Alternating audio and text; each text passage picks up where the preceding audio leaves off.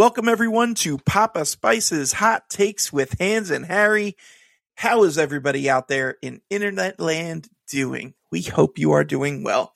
Uh, Hans, how you doing tonight, pal? Doing good. Uh, for everyone in the Philadelphia area, we had some good news and good some good stuff over the weekend, which is uh, Super Bowl. Eagles are going. I know your Chiefs are going, so not sure Mm-hmm. who you're rooting for, but uh, it'll be it'll be interesting. But um, I know who I am, so it's it's Bird Gang all the way, as they saw say, or whatever they're saying on internet land. Um, It's a Philly thing. it's a Philly thing. I don't know where this stuff comes from, but uh, yeah, it's it's happening again, uh, second time in five years. So I am I'm extremely excited. Not as excited as last time, but I mean that the match that excitement level was is is pretty uh, hard to beat. But yeah, we're there. It, it's a couple couple about a week and a half, and and we're uh, we're gonna be watching it. Wish I was Yeah, Greg. going. Tell us who you chills. Tell us who you're picking now. Come on, drop it for the pod. Yeah, so for the listeners, I mean, I'm sure most of you guys know me, but for those that don't, I'm originally from Kansas City. So I have a vested interest in their success. You know, I, I always root for my Chiefs, but Philly is also my adopted home. Lived here for the past, you know, couple decades and love Philly as well. So very You've lived happy in- You've for lived in Jersey, so I don't know how how much that counts. Uh, well, okay, so uh, yeah, all right. Well, I lived in Philly for two decades and Jersey for another decade. So, wait, how old um, are you? Please, please. oh continue. god, don't even. so, uh, yeah, I don't know. Uh, it, it's it's a tough call. So the Chiefs and the Eagles play each other once every three years, and I rotate who I root for and what jerseys I wear, um, just to kind of keep things even. But for the Super Bowl, it's it's tough. I'm not going to reveal who I am rooting for, but there's Oh. definitely there is one team that I I I think I'm leaning towards. Um, we could talk about that off air, but uh, but yeah, I just uh, Sorry, no spoilers for the pod. Yeah, no spoilers. Uh, but yeah, I'm I'm just super happy for both teams. Love the teams, love the fans, love the quarterbacks, love the coaches, love it all, baby. And the Kelsey boys, happy we're getting a Kelsey Bowl. So, uh, yeah, and um, anything else going on, Hans? No, that that's been my excitement lately. Um, watched a couple couple movies, uh, getting caught up on some TV shows. So, yeah, I'm just you know excited to be talking again with you guys. Good, good stuff. Uh, for me, I uh, just announced um, I have two goals for the new year when it comes Oh to yeah, this is exciting. movie movie related stuff. So uh, I had already told you guys I, I plan on watching a movie a day for this year. So 365 movies. Um, although I'm actually ahead of the game right now. Uh, as of today, we're 31 days in, and I'm at 40 movies watched. So going Insane. going full steam ahead. But that's just the first goal. The second goal, which I just kind of put on myself um, this weekend, was I want to watch a movie from every country in the world. Um, Hmm. Now, I've already seen movies from 35 countries, so I'm not going to do those. But for the remainder of the year, I am going to round out the other uh, 160 countries. I believe there's 195 countries, but it's actually like 193 if you don't count the uh, Vatican and the state of Palestine. So I don't know. I'll try and Hmm. watch a movie from the Vatican. I don't know if they have one, but uh, I, and I assume they have like a Fast and Furious equivalent, the Vatican. yeah, yes, there has to be. Um, yeah, with the Pope Mobile, souped out Pope Mobile going to space. Up, Uh, yep. But yeah, no, I'm uh, I'm I'm all in, full steam ahead for that. So I've got ambitious plans for the world of uh, cinema watching this year, and it was just kind of something I'm like, you know what? Let's see if I'm let's see if I'm up to the challenge. Uh, Harry, how you doing, Wow. buddy? Well, uh, I'm not doing as good as you. I haven't hit uh, 40 movies so far yet this year. Uh, I'm really gonna have to stop being the film guy. I think I think I'm gonna have to pass the torch and uh, to you and uh, Or you're. and hear me out. Just step we it could up. share it. Uh, step it up. Oh, Iron okay. sharpens iron, my guy. I thought we could share, but I guess that's uh, beneath you. Um, only the strong survive uh yeah, only the strong survive in Greg's world. Um, no, that's super exciting. I'm I'm super happy for you. I'm I'm excited to see um, you know how this tracks all year for you, and you know finding some interesting gems because uh, there are some mm-hmm. good stuff in throughout the world. I always, you know, I think uh, heavily inspired by Letterboxd stats, where you can kind of see where you've seen movies from. Um, that's always exciting for me. Um, but yeah, also excited for the birds. Obviously, I'll be with Hans, uh, holding hand in hand uh, in our uh, love for the Eagles to win. And then uh, we'll see how that goes for you. Maybe you'll join us. Maybe you won't. Uh, maybe you'll be on the opposing side. Hans, what were you going to say? We've we've made no plan shot. Well, I know, but I mean, listen, we, you know, and whether we're together, we're we're still holding hands. Um, yes, metaphorically but, holding hands. But, Virtually, yeah. Yeah, exactly. but for me, uh, one exciting thing that happened since the last time we potted was the Oscar nominations. Um, mm. So that's that's kind of uh, kept me up at night, um, trying to make sure I get everything in. Because as much as we talk film here uh, on this pod, and as much as I talk about it in uh, real life, I think I only have six of the ten uh, Best Picture noms uh, filed away. I think I got that up to seven uh, just the other day by seeing Triangle of Sadness. Um, but I kind of wanted to touch base on them and just see what you guys are are um, you know happy for. Um, if there's any films that you guys have already seen this year, uh, I think I know Chris's answer on this, but we'll see um, and a film that you're excited to see, um, or you know maybe you're just intrigued by because there was one that I was intrigued by, and um, I'll kind of run through it really quick. So the best picture uh, nominated films are Everything Everywhere All at Once that has a total and leads with 11 nominations. Um, Banshees of Inisherin, which has nine nominations, a lot of them for acting as well. Uh, there in a in a well acted film. Uh, All Quiet on the Western Front, which um, I think was uh, kind of a late comer, um, has nine nominations. That's on Netflix. Um, Elvis, which has eight noms, which I think is on HBO Max if you wanted to check it out. Uh, Fabelmans with seven nominations, Steven Spielberg's film.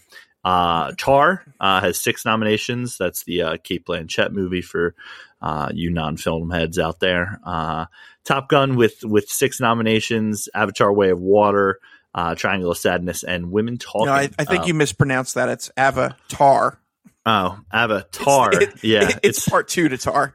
Oh yeah, I forgot. I forgot. I didn't. Uh, I'll make a note of that. Put the little. Uh, I don't know what goes on top of that R, but uh, I'll throw that little little hyphen looking thing on top of it. But uh, yeah, those are ten movies. Um, I mean, I'm really happy to see that everything everywhere all at once um, led the way. Um, you know, as much as I, I love Top Gun Avatar. Um, I was really excited to see a film that came out many moons ago, uh, almost a year ago. Um, you know, as we push into February here uh, of 2023. Um, so I was really happy and excited to see that get a lot of love uh, this award season. And you know, I know when we did our anticipated for last year, Greg had mentioned he was excited for Elvis, and I'm pretty sure I trashed it. Um, and so, uh, but it got eight nominations, so I think I have to see it at this point. Um, I'm not excited, but I'm intrigued and I'm excited to check it out and see what all the uh, hype is about. From what I hear, it's a lot of Austin Butler carrying, um, but uh, you know, we'll see. Um, the only films I still have to see are the Fabelmans um, Elvis uh, off of uh, and All Quiet on the Western Front are the best pictures. So seven out of ten for me uh, in regards to that. So Papa, what about you? What uh you know as as Mister Three Sixty Five this year? Um, any of these you got to check off your list?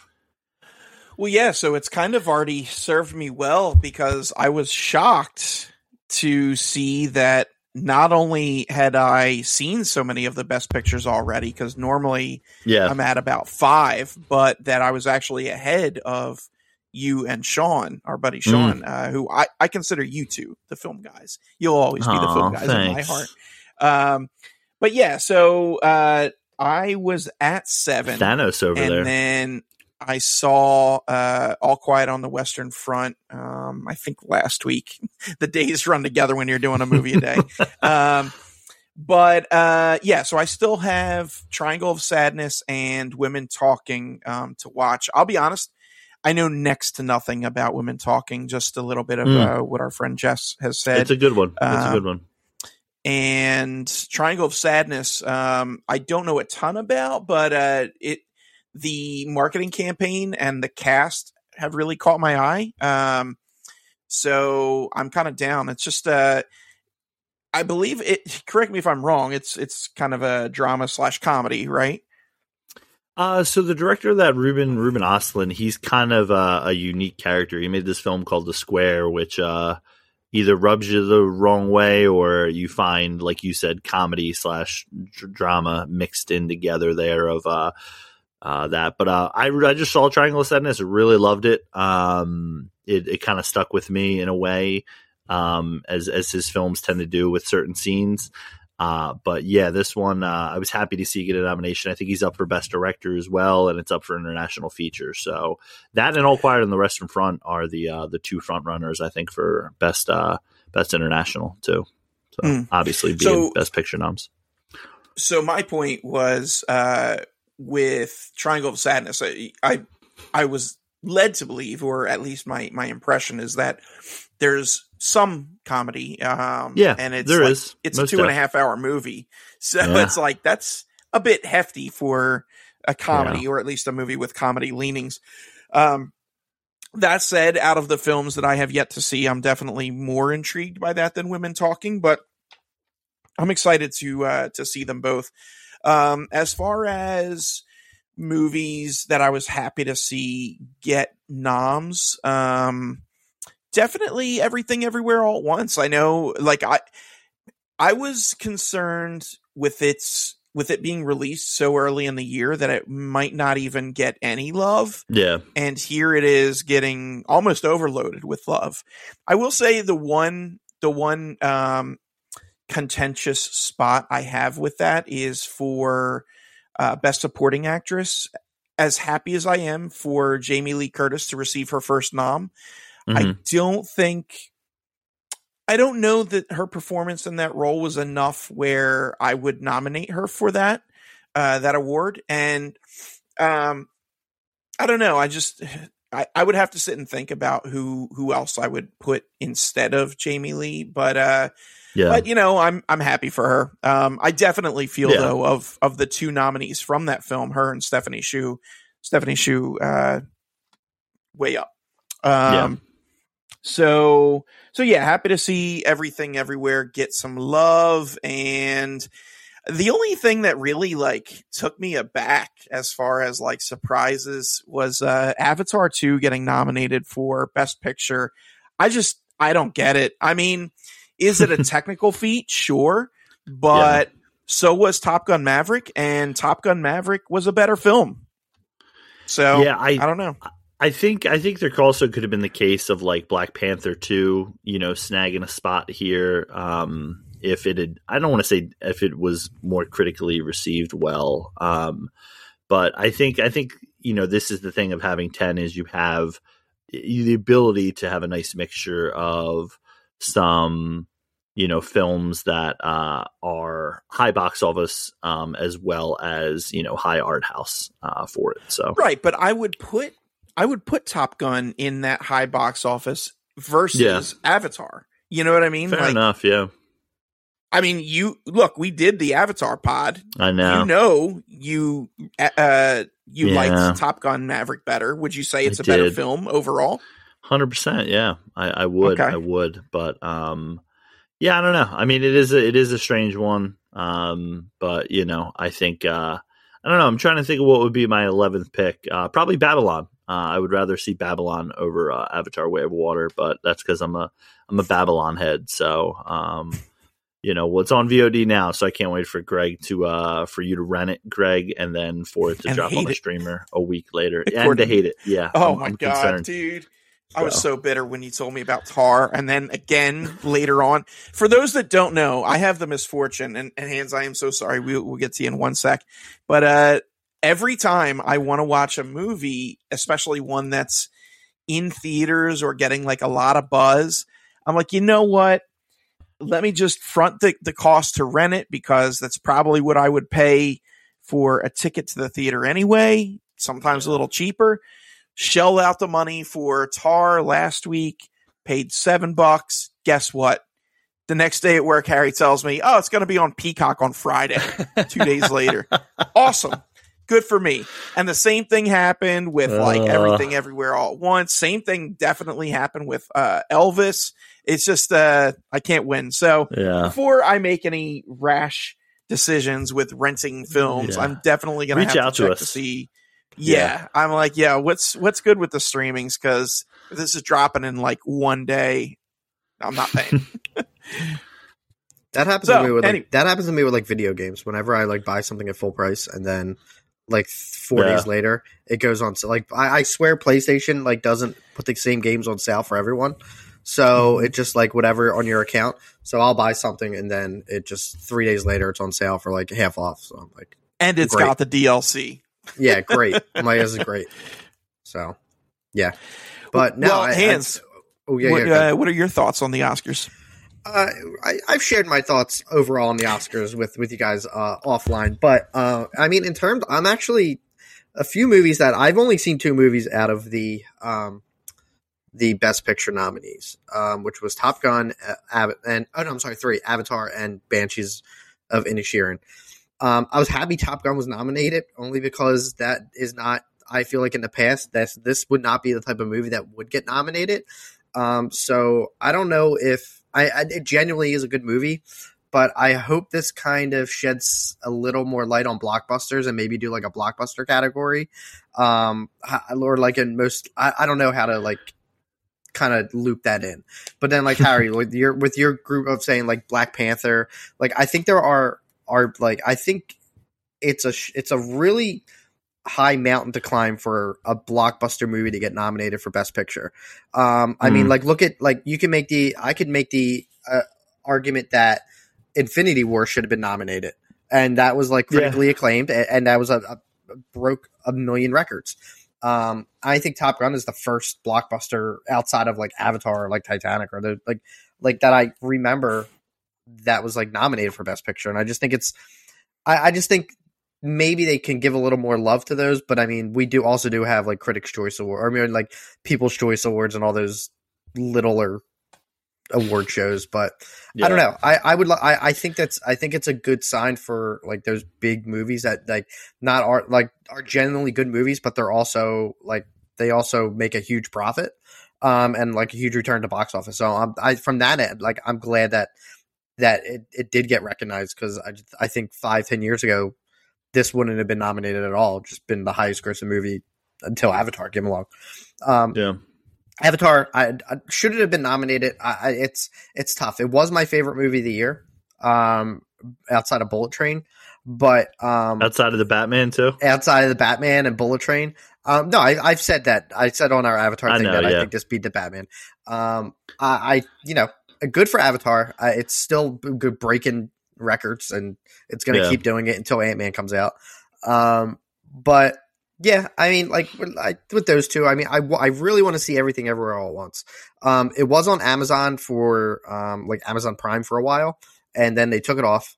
And now, if I want to watch it, I have to pay like twenty. Yeah, bucks. it's back in it's back in theaters now. So I think it's also on Tubi, uh, which is free, but then they run ads. So That's yeah. fine. Yeah, I, I if that's the case, then yeah, because I had to watch um, one of the movies we're talking about had an ad right in the middle of it uh, on Hulu, so I, that's fine. If it's gonna save me some money, that's all right.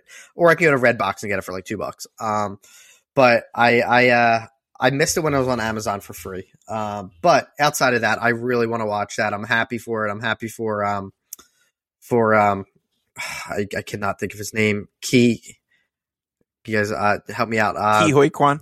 Ke Huy Quan. Um, I'm sorry. Yeah, yeah. Yeah, I'm very happy for him. I'm glad that he's getting recognition that he that he deserved, like with the the Golden Globes and some of the other um, awards that were going on through this season. Um, I think he's he went from an underdog to probably the favorite to win Best Supporting Actor. Yeah, Um, probably.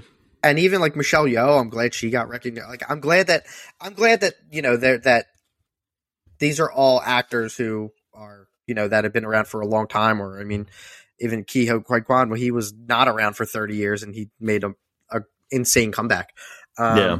but yeah, I mean, out of the movies that I haven't seen, I I, I am gonna make a huge effort to watch as many of these as possible, um, because a lot of them have kind of piqued my interest over the past few months. Um, but everything everything everywhere at once has been like number one on my on my list for a while. I just haven't watched yet. Um, Yeah. yeah, so I, I mean, I think that's probably the most excited I'm to watch. But in terms of what I'm happy for, Top Gun and and I think Tom Cruise might might should have gotten a nomination too, but you know he didn't. Yeah, tough field. You Austin know what? Butler I had just to get it. This is watch Elvis on the toilet. um, he definitely, you know, Harry mentioned doing some heavy lifting. He definitely does the heavy lifting in that movie. Uh, I also, I just want to circle back and I was, for some reason, I was getting my categories mixed up. Top Gun was nominated for Best Picture. So I don't know why I was saying that should have had Avatar's place because it is in the Best Picture race. Uh, Right. But instead I of thought- yeah. Avatar, yeah, like there, I don't know. Black Panther was definitely great. Uh, Decision to Leave, another fantastic film. Like, Yeah. I, that didn't get any real any love at the uh, Oscars for the most part. I was upset about that because that was one of my favorites out of the festival uh, for sure. mhm, Uh, Park Chan Wook, I think, uh, director for that for the folks at home. yes. So, so yeah, I mean, there's there was definitely alternatives in terms I'd, of uh, like really good films. Yeah, I'd even make the case of the Batman over uh, Avatar: Way of Water for uh, the uh, the the Avatar: Way of Water Best Picture nom. So that would be that would be a case that I I, I c- you could make to me uh, in regards to it. Are we Hmm. are we getting that like best moment or whatever that we got like that, Oh, uh, I hope year? not. Is I that happening throw this year? I might throw up. hold, hold on, let me let me mute myself while I go throw up. Like because I yeah No with way, uh, the- Jose. both Zack Snyder movies or whatever being being winning those two dumb awards. Yeah, I don't know. Well, now it'll be Batman bots. Probably. I hope. I'm fine with that. uh, all right. Well, let's move on from our Oscars talk to the main topic. Uh, The The main, main event. topic. that's right. The main topic for this week is Never Have I Ever Seen. Yay! Uh, and um, when last we left off, uh, I believe Hans, you were the last one to do it. Uh, so Sounds I right. am up, and you guys picked some doozies for me. Um, it's already in the show description, but uh, do you guys want to say what movies you picked? yeah. So I, I first one I picked was um, a movie I've talked about a few times. Uh, it's I, I have gone back. It is definitely my top two of favorite movies, and it bounces back and forth with another one. Um, I picked The Assassination of Jesse James by the coward Robert Ford, um, which should be, should have been nominated for the longest title in a movie ever, but um, that's what it is. So yeah, that's that's what I picked. Howard, what you go with? Yeah, so mine. Um, it listen, it's tough with Mister Three Sixty Five over here. Uh, we're, we're gonna have to start calling you Pitbull, to be honest, Greg. Um, so Worldwide. yeah, all right. We should have we Um, should have picked something like really off the wall, like The Mask too. Yeah, yeah. Sorry, I, I, I have not a- seen that. Ah, I picked. Uh, I picked Memories of Murder uh, from 2003, uh, directed by by the uh, the goat uh, Bong Joon Ho. Um, it, it's about a uh, in a small Korean province in 1986, two detectives struggle with the case of multiple young women being found, um, you know, murdered and assaulted uh, by an unknown culprit. So, yeah, when you talk about doozies, um, you know, and we talk about assassination um, for Hans's topic. Uh, yeah, they're they're not uh, they're not lighthearted ones. I don't know. Maybe maybe we'll Yeah, have we to went- rethink that going We forward. went dark. We went dark this episode. Yeah, Yeah, you guys did, but you know what? It's it's okay. I uh, I flirt with the darkness. there you go. So- in one of them, in one of the instances, you went very dark, like literally, um, in, in, for one of the movies. Yes, that is that is accurate. Uh, well, let's start off with um, memories of a murder. Uh, you know, as Harry mentioned, and thank you for the synopsis there. Um, this was directed by Bong Joon Ho. Um, I uh, I enjoyed it. Uh, All you know, that's it. know- All right, moving on. Yeah, now, now the assassination of Jesse James. Uh, yeah, exactly. Now, uh, you know, it, uh, for me, it was Memories was another great film from uh, Bong, uh, director Bong. I've only uh, seen this and Parasite from him, but uh, Mm, um, I thought it was very interesting. Um, I loved the quirkiness that Bong instilled in the characters in this. Uh, it it almost reminded me of characters from like the Coens movies, um, though maybe just a hair less comedic. Mm. Uh, but it, you know they they had. Hmm. I mean, obviously there were there was some very serious stuff going on, but there was kind of an underlying uh I don't want to say dark humor because it wasn't it wasn't necessarily dark humor. It, it was just straight up humor, but uh but Right. I don't know. Yeah, I, I guess maybe the best way to convey this is that it it's almost kind of realistic. Like there can be heavy stuff going on uh in the world, but you know, you can still find moments of levity with friends or coworkers and that's kind of what happens in this movie. Um, but the the the main characters the uh, officers the three officers um, definitely have distinct personalities and um, very uh, very interesting. Uh, I thought the movie kind of was reminiscent of Zodiac. Um, I guess, you know, there's some similarities there in that um, these were about, you know, unsolved murders from a serial killer. And, um, you know, the story plays out over years trying to track the perpetrator down. Yeah. Uh, so I guess it, it makes sense in that regard. Um, uh, as far as like a correlation, but um, but yeah, just uh, it kind of brought that to the forefront. You know, even though Fincher and Bong have uh, definitely distinct styles, um, there was just I found that there was a little bit of overlap, and and maybe that's because of the story. Um, I thought the performances were fantastic, particularly by Song Kang Ho, who was Detective Park uh, Kim Sang Kyung, uh, who was Detective So, and Park No Shik, who was uh, Bayek.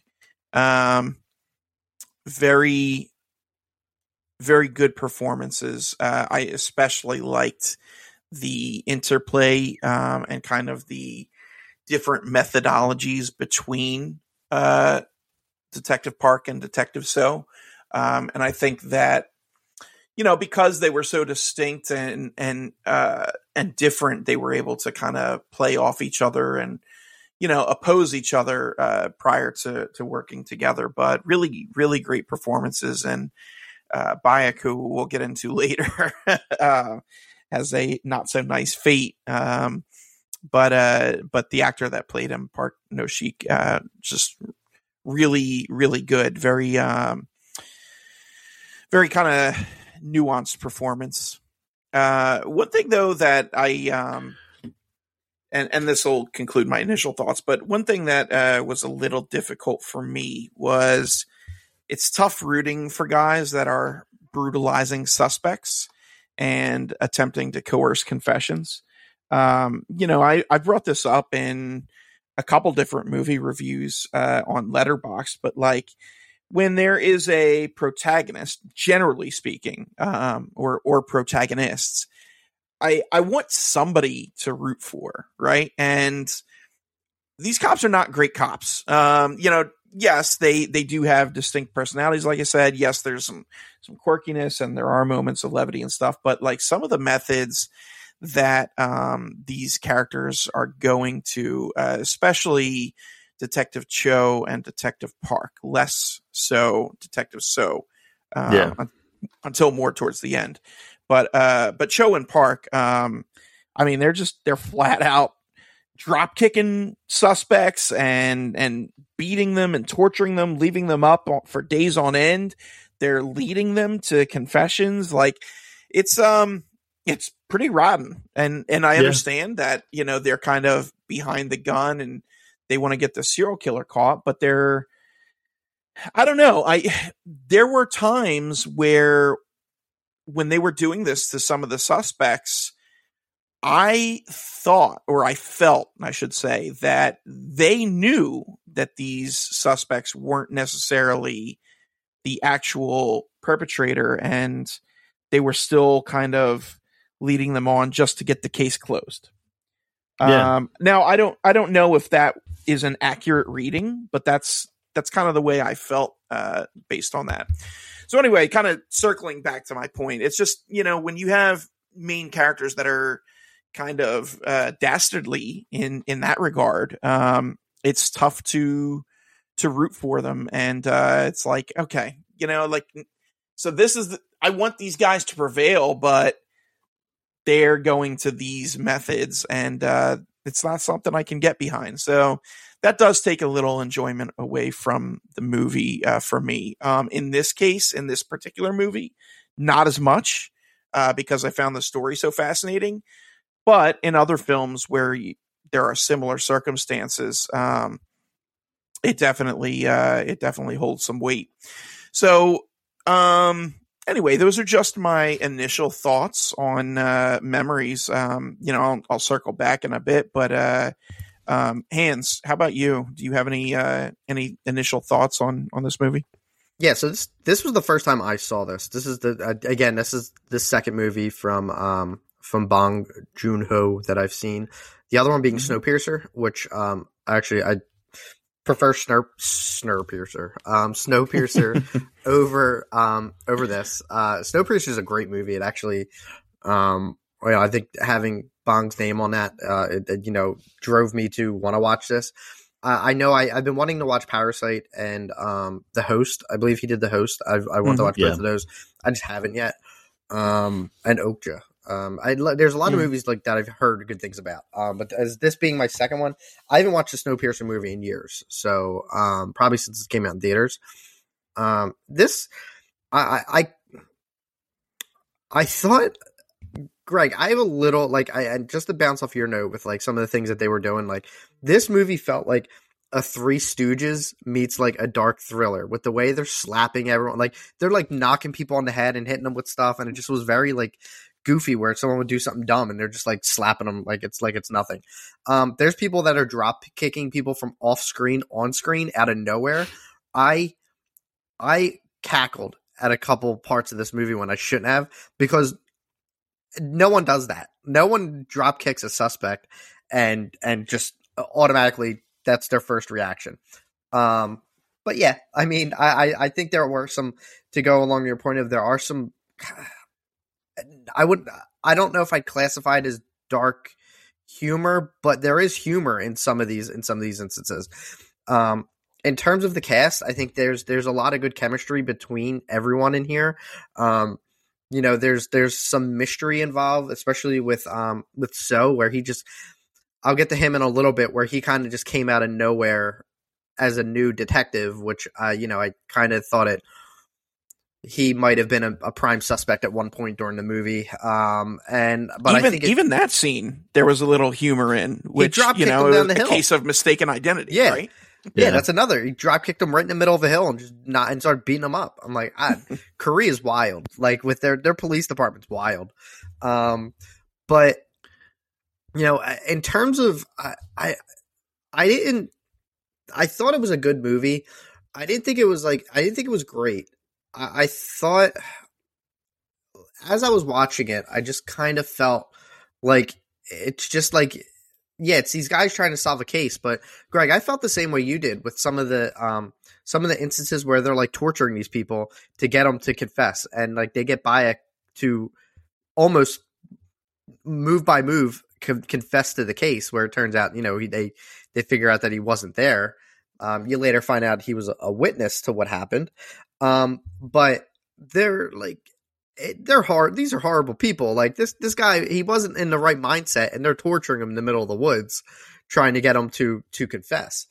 Um, I think that as the story went on, you know, that it, it kind of got to a more desperation standpoint, especially with oh, like so being he was the more of a moral character, the moral character or moral compass of the investigation and you can see him kind of breaking towards the end once they get um they get the last suspect. Um, I, I I think that the way this carries out, it, it's very different to see how, and I don't know the accuracy, and especially in like 1986 of how like Korea's police department and their investigative units were compared to like what we're used to seeing in like America with some of the you know some of the um, technology that we have that like even they call back. And it's it's it's very um this is a very like definitely uh, I would compare this movie to like kind of like a Boston crime thriller where like you don't really go by what you don't really go by um like facts. You go by basically what you hear on the streets where like everyone knows each other and it's very like they're solving crimes by going to to locals and trying to figure out like certain things about that where you know they don't have the technology to run DNA all the time and and you know they're they're basing it on having to break down like looking at like what the serial killer is like the serial killer their tech techniques of like the same song and when it's raining and the person's wearing red um I, I thought it, it, came together nice. Uh, I will dig into probably a little more once the movie kind of got towards the end. I was my interest was was peaking, but at the same time, once the movie ended, I kind of felt disappointed. Um, and again, since we're just doing initial right now, once we kind of dig a little further into the plot, um, I kind of felt I I stopped the movie and I'm like, okay, like that was it. Like it, it just I didn't feel like it was. I think the ending kind of killed it a little bit for me. Um, but to get there, I thought there was there's a lot of interesting scenes in this movie where you think it's going one way and it goes a completely another one. Like, and there's a scene in the woods with uh, a suspect that they end up chasing, which that chase scene was was unreal. Like, I don't even say unreal. It was very like, how did they not catch this guy? Like, these are three cops and this guy got like that. He got the the the mo- the step on them all the way to change his clothes in the in the middle of a quarry. Um, so uh, you know we'll probably touch on that, but I thought that the whole time was, I was I was screaming mentally like, "There's three of you. Do not lose that guy." right. And what did they do? They lost them, and then they had to like right. go. They had to go underwear hunting to figure out which one was which. um, I I I just there were parts of this movie where, as in the beginning, the first half hour, it took me a little bit to get into it, and then, you know, and then I, I kind of my interest got like peaked towards maybe forty five minutes left, maybe half hour, and then I kind of dropped off. But um, again, those are my initials. Har, you picked this. You must love it, or you hated it and wanted us to just kind of look to just wow. watch an okay movie. I would never. let us know. Well, um, unlike you guys, um, I've seen more Bong Joon Ho movies. Um, uh, I've seen The Host, uh, Snowpiercer, Okja, Parasite, and uh, and this. So I haven't seen all of his movies, but um, I'm working on the catalog, and uh, I know he has another movie coming out. Uh, I think it's called like Mickey 18 or something, 17 with uh, with Robert Pattinson, which uh, can only be greatness. Um, and I think it's like sci-fi. So looking looking forward to that one. Um, yeah. So when I first, um, this movie first became available because it was really hard to see until uh, Neon helped out.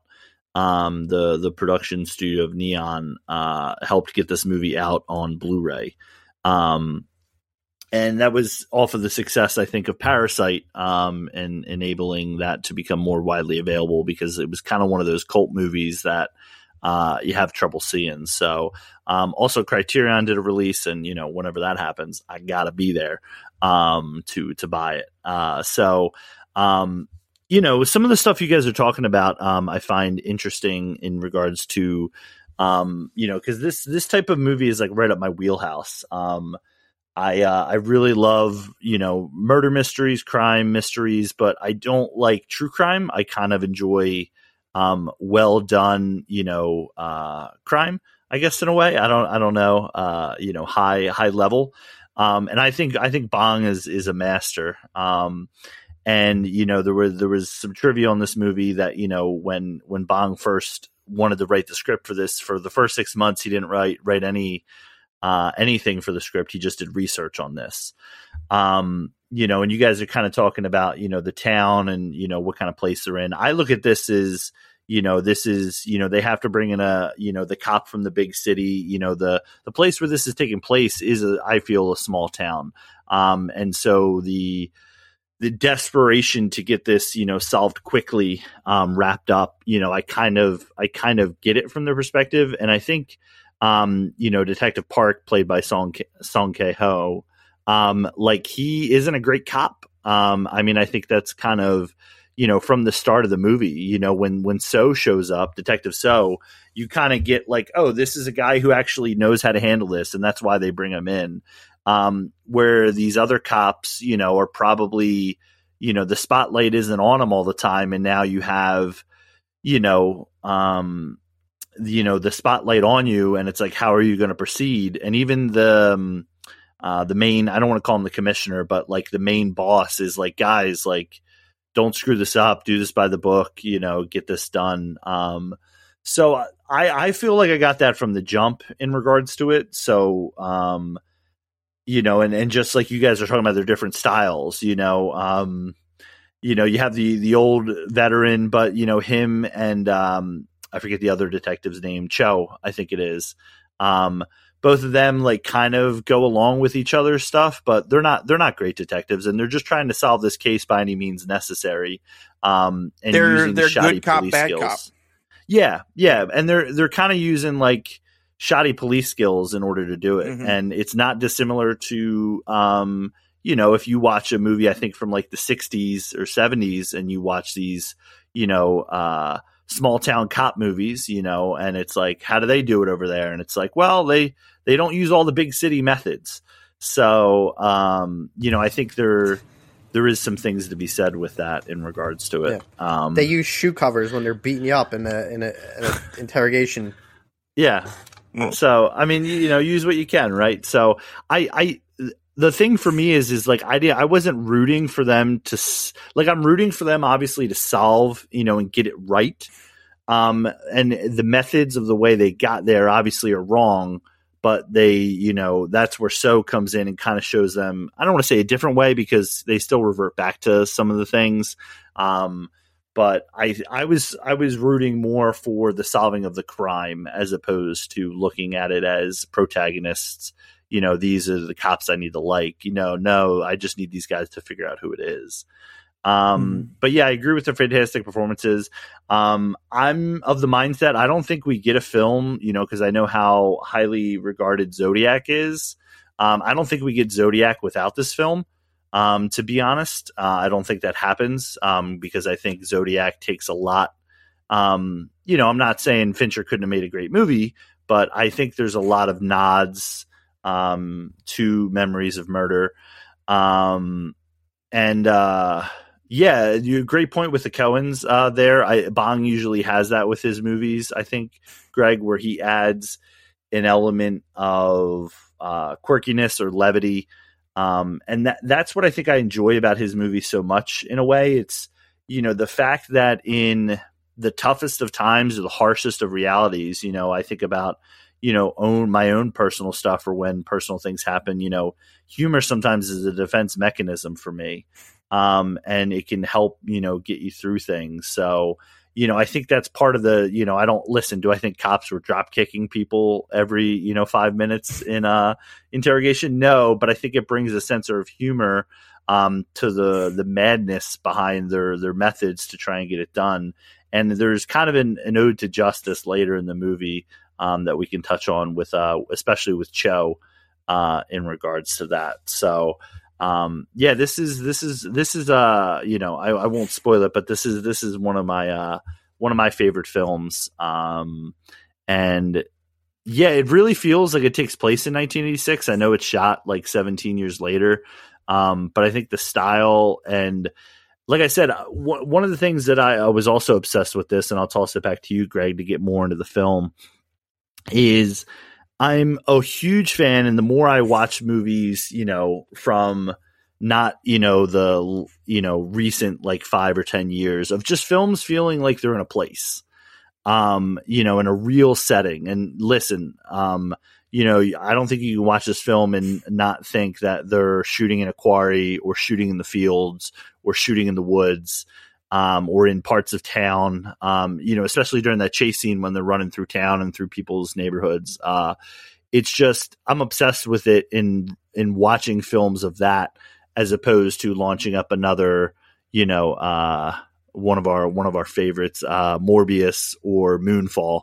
Uh, CGI fest, um, and so like I think there's there's points for me where you know when you know you're you're shooting a film that just you know and and like I said in the script too of just how real this feels of you know you could be watching a biography um you know uh about this as opposed to the actual film. But uh yeah this is this is something that's right in my wheelhouse. So and I was happy to hear Greg didn't watch it and uh neither did you Hans so that way I could nominate it. So uh that was the method behind that madness. Yeah, it's not exactly in my Q zone, but I'm glad it's in yours.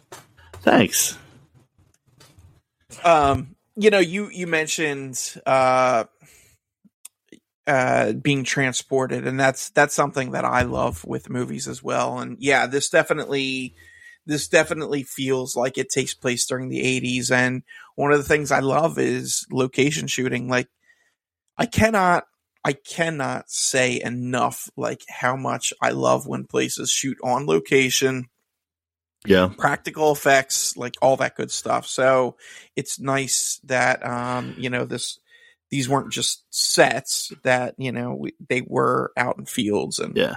And we'll so we'll on and have so to forth. we'll have to check in with you next year, Greg, but I do love a movie when I don't know that part of the world. I've never Mm-hmm. been uh, to Asia, I've never been to Korea.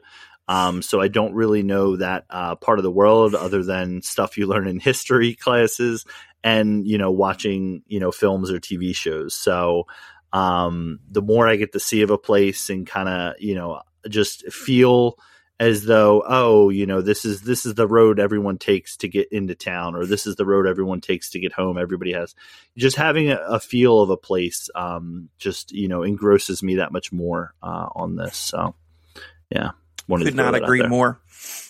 Um, so looping back into the story, uh, we had a very surprising uh, death scene, uh, Bayek's Mm. death. Um, when that happened, my jaw literally dropped. Uh, I thought for sure, um, I think it was Park that was chasing him. Uh, I thought for sure Park was going to catch up to him and you know tackle him off the Yeah. the, the tracks in time, or you know maybe Bayek was going to move, but uh, nope, stood right there in front of the oncoming train, and the poor kid was deceased. Um, so yeah, that was a it was a very shocking moment, and uh, it definitely um, because I don't want to I don't want to make it sound like the the movie was not serious leading up to this. It is. It's a very heavy subject Yeah. matter uh, involving some some really brutal crimes,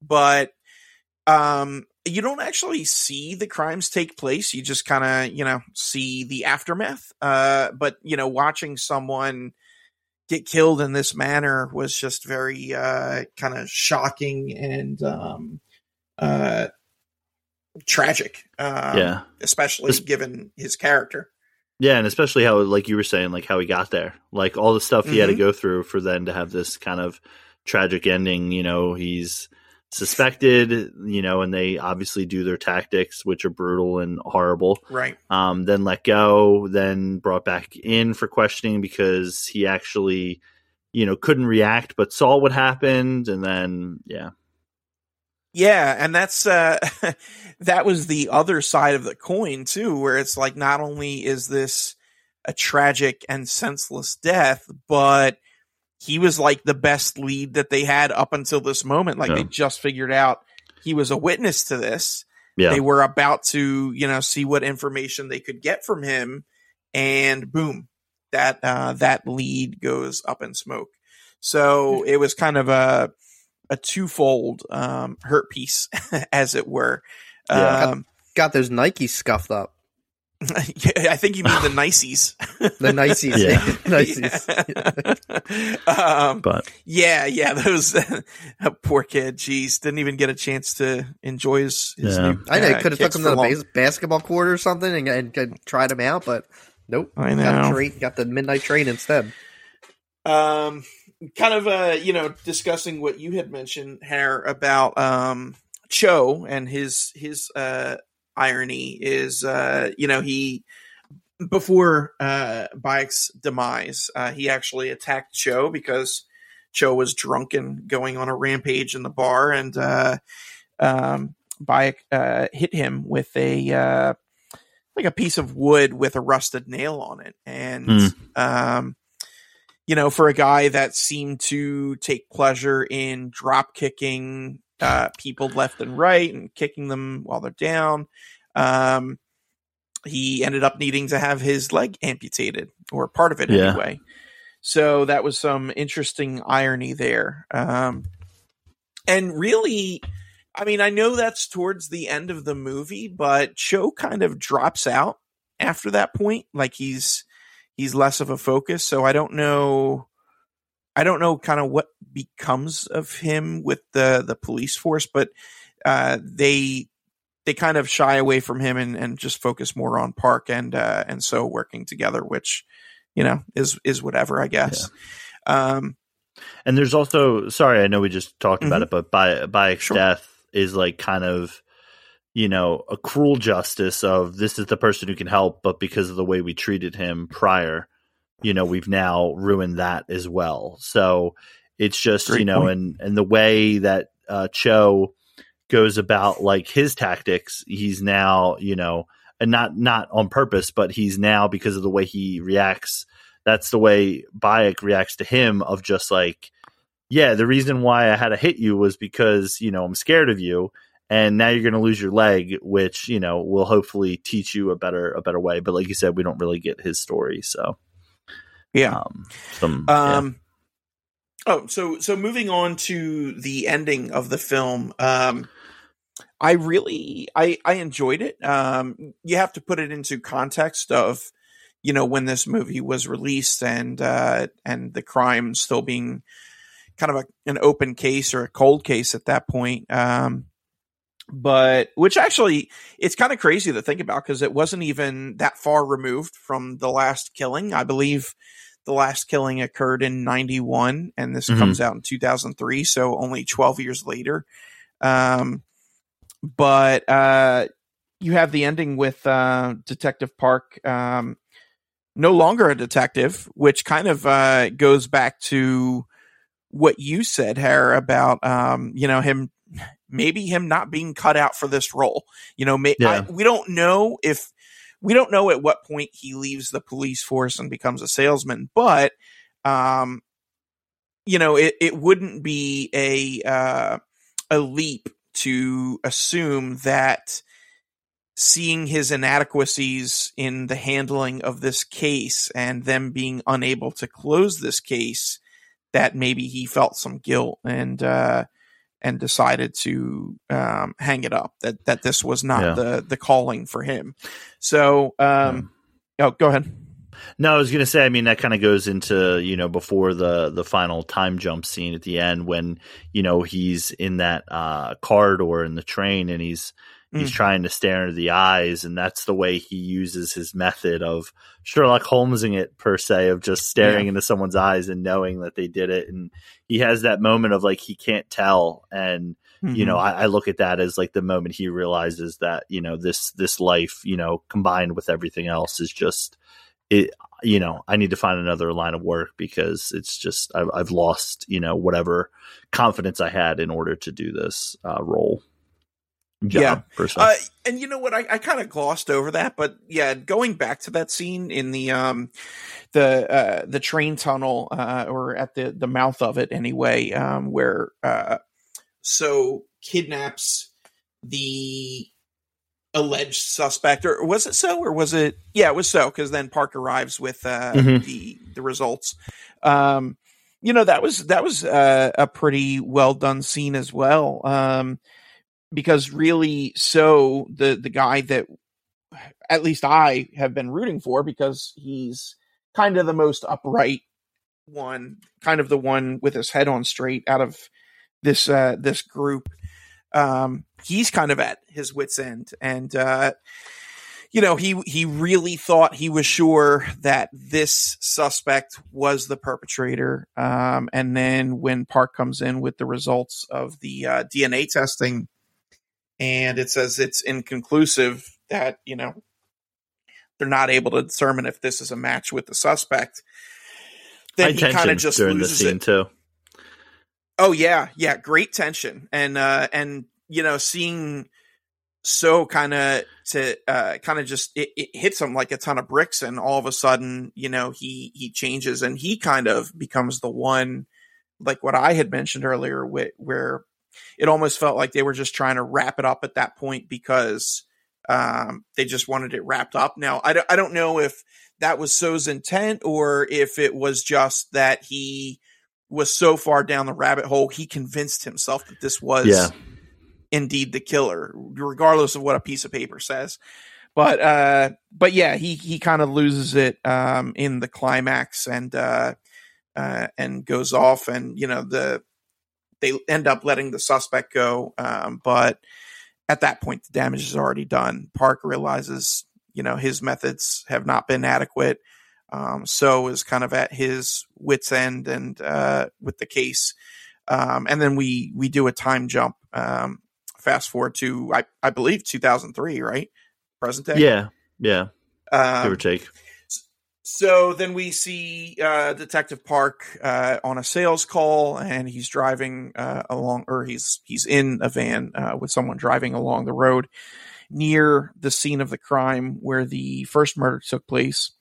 And uh, he stops out to go and uh, check out the the little area where they found that body initially, and kind of reminisce. And um, I thought number one, um, it was very. I, I really kind of enjoyed that that twist of the knife where you know he runs into the uh, schoolgirl and she was like, "Oh yeah, somebody else was just here," and you know he was doing the same thing. It's really weird, and it's like we just missed the killer. Like you know, it- Again. it, wasn't Yeah. that far removed, but yeah, it's that all these years later, the game of cat and mouse is still going on, and uh, the the perpetrators slipped through our fingers again. So that was interesting, and I thought that was a, a nice touch. Um, and then also the movie ending with Park, uh, because again, in the context of when this was released uh, in 2003, the killer had not been caught in real life. Um, and it ends with him kind of staring back at the audience, almost using his uh, his method from before, uh, hmm looking at the audience's eyes to see if the killer is amongst the people watching the movie.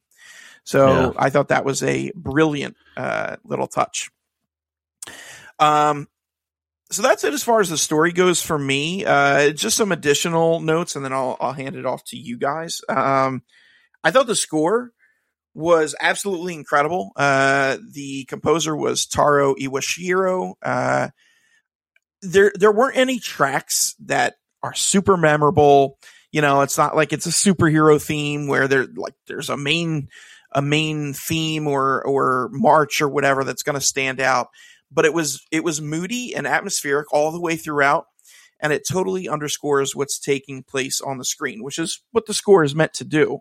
Um, you know, there there were times when I would just catch myself uh, kind of soaking in the ambiance of whatever was going on in the scene, and then I would, you know, uh, my ears would perk up and I'd pay attention to the score, and it's like, oh man, this is this music fits so perfectly here. So, uh, really good job by uh, Taro Iwashiro. Um, lighting, I I thought the the there was very low brightness and contrast in this. Uh, Yeah. the best the best way that I could compare it to is that um it was almost like watching this at a theater with a bulb that needs to be replaced.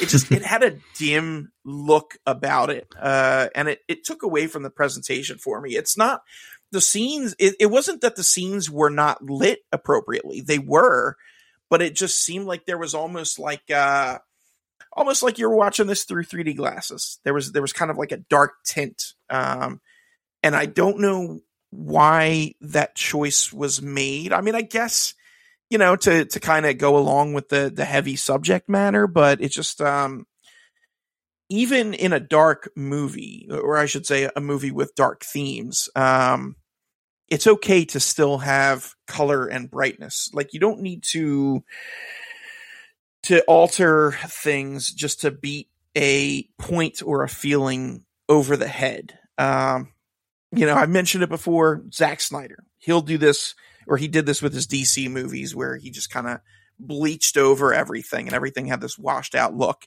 And it's like, dude, I get it. You're going for a certain tone, but at what point do you start taking away from the presentation? And this this kind of slightly took away from me the um this dimness. Um, so that's it as far as the technical stuff goes. Uh, interesting postscript to this: the real killer actually saw the movie. Um, I believe he was in jail when he saw it, uh, serving uh, a sentence for another crime that he committed, another murder, and um, he actually uh, admitted to these crimes in 2019. Uh, I believe that was after they were able to verify uh, his DNA, um, which was some DNA that was found on the scene of some of these uh, crimes. So, um, kind of uh, chilling. Uh, I know someone had asked Bong about this, um, and he he kind of had like a non-answer because it was it was recent to um, them finding the criminal and, and he confessing and uh, and this was in 2019 again and uh, Bong just kind of said, you know, I I need some time to reflect on this because you know, yeah. even though he wasn't necessarily related to the crimes per se, uh, no personal involvement with them. I mean, when you spend so much time diving in and researching, you know, I'm sure he was putting himself in the head spaces of the actual people that lived through these events. Um, you know, finding the killer and and bringing some semblance of closure uh, probably made him feel a certain type of way. So, you know, I, I don't blame him for that. Um, I will give my score after all of your guys' thoughts. I know I covered a lot of ground there with kind of the second half of the movie and some technical aspects of the film. Uh, Hans, how about you? What did you have any thoughts about the second half of the film, and then uh, uh, you know anything else? No, so like I, I kind of said earlier, I, I did mm-hmm. think that um, the second half I, I was more interested in than I was in the first half, but uh, I, I the ending I just wasn't too high on because I, I don't know whether or not I'm just being picky, but I, I'm I'm more a fan of movies that kind of get this stuff wrapped up and solved. Now, mm-hmm. you know, I, I've seen Zodiac. We know, like, they still haven't caught the Zodiac killer after however long, but like, um, I, I just I I kind of almost feel bad for all the characters where they're like you put them in your shoes where you're like you've done you've pretty much broken yourself and your morals and and putting everything you have in this case and you think you have it down and you're you know you you don't solve it. And you and it it's it basically tears you up to the point where you have to change careers and and you're just uh, I, I want it I guess maybe uh, somewhat of a happy ending uh, I guess a way to put it. Um no, I, I do understand. Like you, like you had pointed out when he looks into the camera and Park looks into the the, the camera and looks at the audience. Um, I, I thought that was a really cool thing to do. Um, I want it a little more wrapped up with the story. Now, I didn't know this was a true story at the point where like there was like you know there was actual factual stuff around this um, mm-hmm. when I when I initially watched the movie. Um, but you know, I I mean, like I said, maybe that's just me being picky. Um, I, I'm not, you know, in terms of like open ended kind of movies like this, I'm not necessarily saying that I don't like it or like don't like them or where it kind of leaves it open. Like take Inception for example. Like a lot of people, that movie's like throws a lot of people through and it leaves up to like your own imagination. Um, but I, I, I just think up until the point where um so almost kills the one suspect in the drain and he and he runs in with the test. That was that was where I was like really into it, and then the ending just it just you know it didn't it didn't land it for me. Um, but yeah, I mean uh, everything else I, I I you know I, I enjoyed how you know I this was a very twist and turny movie. I will say there's two, one part in this movie that really terrified me, which was when I I don't know which murder it was, but it was the one where there she's walking in the field and I and you see in the corner of the field a head pop up and it's like a figure and i didn't know and i'm like wait a minute is that a head? And then it shrinks down and goes down. I'm like and i got like chills. I'm like oh that's that is terrifying. And then uh, like two minutes later when it, like he, he runs at her like gollum and uh, and and go and try and goes to kill her, where he just run the the the the suspect runs at the killer runs at the camera, and I like jumped back, like oh my, I was watching on my laptop, I'm like oh my god, like it like kind of terrified me, and then yeah, the head thing, I was like I got chills, I didn't like actually like jump, but I'm like ooh, like I, I could never imagine that. I'm I'm never in a field dark at, at night in that dark, but you know, just if I was in that, I would just give me, ugh, give me the heebie-jeebies.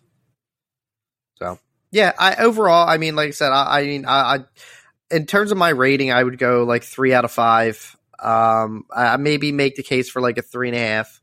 Um, but definitely I just, three I, and a half, probably four. Uh, no, no, I don't think so. Um, you sound like me with the wheel. um, I'm not saying it, it isn't a bad movie. Um, I, I, I nowhere like start. it's it's not a bad movie. It, it's a good movie, but I I don't. I just wasn't as kind of captivated into it. Uh, going back to one thing that you mentioned, Greg, with the technical aspect of it, that is a great comparison with the bulb in the theater, especially like the old school reels. Um, that's what it looked like. I remember a specific theater that I worked at that was like really run down and had some old equipment in there. Um, that's what every movie looked like. So uh, it was, yeah, the, the darkness took it a little bit away from me. Um, hey, who makes these movies that it's like pitch dark, it's hard to tell when it's raining, especially at night? I don't know. Like, who does this? It's impossible. I don't know who that. How you can how can you make these movies even in this modern age? I this mod who who does that? So, yeah. So I I would go. I I my my initial three out of five. Maybe if I watch it again, that's a big if. I could probably make a case and, and look at it from a different lens. Maybe three and a half, but we'll see. Okay. Uh hair. Yeah. Um I just kind of wanted to go back a little bit um, to what Greg was talking about. Uh, the tunnel shot is an all timer for me. Um, I just mm-hmm. love uh, that scene. I think it was on um, maybe a poster or something for advertising the movie. Um, but I love that whole, you know, last whatever it is of you know, kind of taking place in the uh, in the eighties um, with that whole build up to the tunnel shot. Obviously, the train, um, the DNA results, you know, and do we have the killer? Do we not? You know, and then you know, relying on old fashioned uh, staring to see if that works um, for it not. Um, I'll say too one one other thing I forgot to mention with that scene is when Seo fires the shot and this the suspect goes down and you don't know if he's been hit or not. Like I yeah. held my breath. I was yeah. like, did he get hit? So yeah. that that was uh, another tense scene. Yeah. Um whew, yeah, taking taking me back into it. I love it. Um you were mentioning the score, Greg. The score felt very 80s to me um, it kind of had it kind of felt like it put me into like 80s movies but not like fully but like just had odes to it with within some of the uh some parts of the score um to kind of really pull you in there for it um in regards to it uh yeah i mean you guys obviously talked a little bit about you know the ending and you know, uh, I'm sorry, Chris, that this was shot in 2003 when they didn't discover the murder for 16 years, so they had to leave it open ended. make it um, up. Make it up. oh, All right, sounds great. Uh, interesting. Um, you know, this Greg, guy's a good writer. He can't write a good ending. Come on. Nah, he can. You've seen him write a good ending. Come on now. Don't don't don't be a hater. Um, and uh, Greg, going back to what you were talking about when I was reading a little trivia of the movie, um, in a, in the real life case, four suspects supposedly committed suicide after being falsely accused and tortured by the police over the course of the investigation. Wow.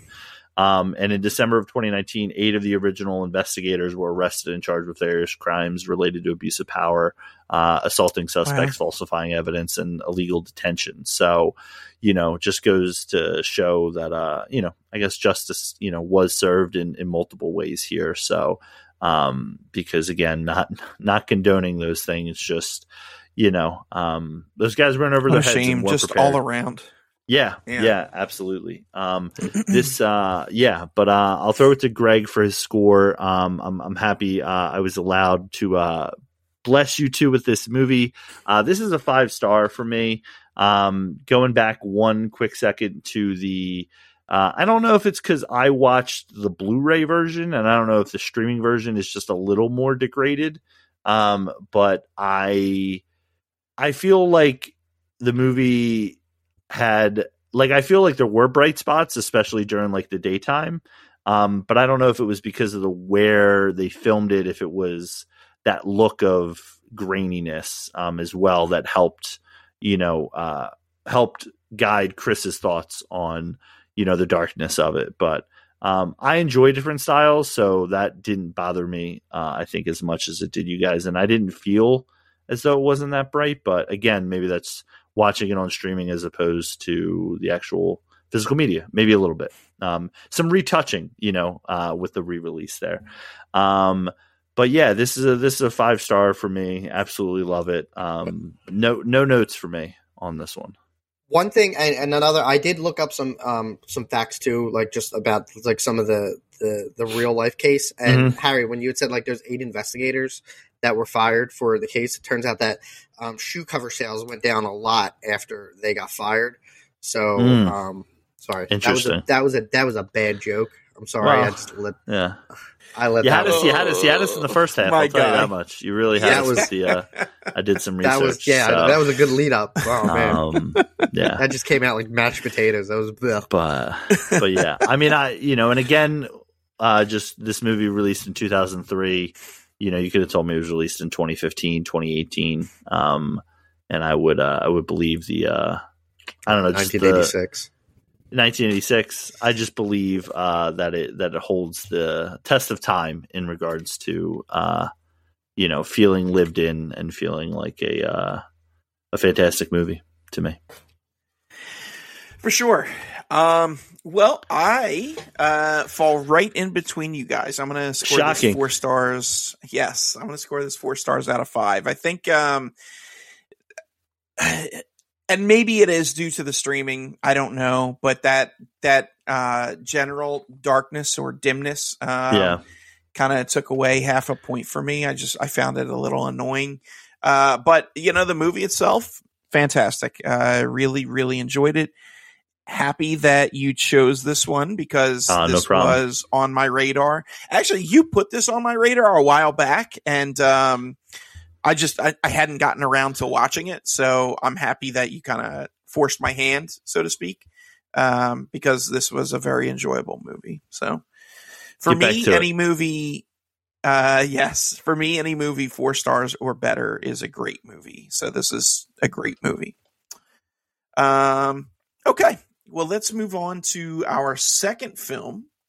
Uh Hans, you had mentioned in the uh in, uh the intro to this segment that you had chosen this for me and that was uh The Assassination of Jesse James by the coward Robert Ford.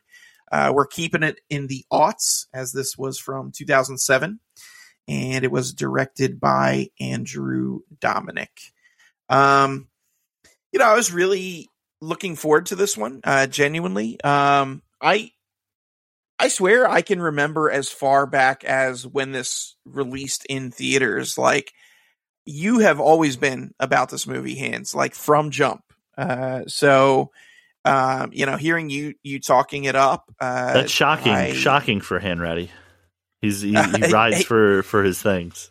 Usually No, I'm like yeah. all over the place with some things. Like I'll be like I I and I, not to go off the track a little bit, but like I I'll go look on like Facebook memories and I'll see stuff where I'm like oh like holy yes like oh man Transformers Dark of the Moon what a great movie and then next year later I'm like man Transformers Revenge of the Fallen or whatever one and, oh man they really topped it and, and then I'll go back and like just cringe because I'm so annoyed and I even I did that with with a Nolan movie with Dark Knight Rises because I put I put I remember watching like oh my god man what a great end to the trilogy.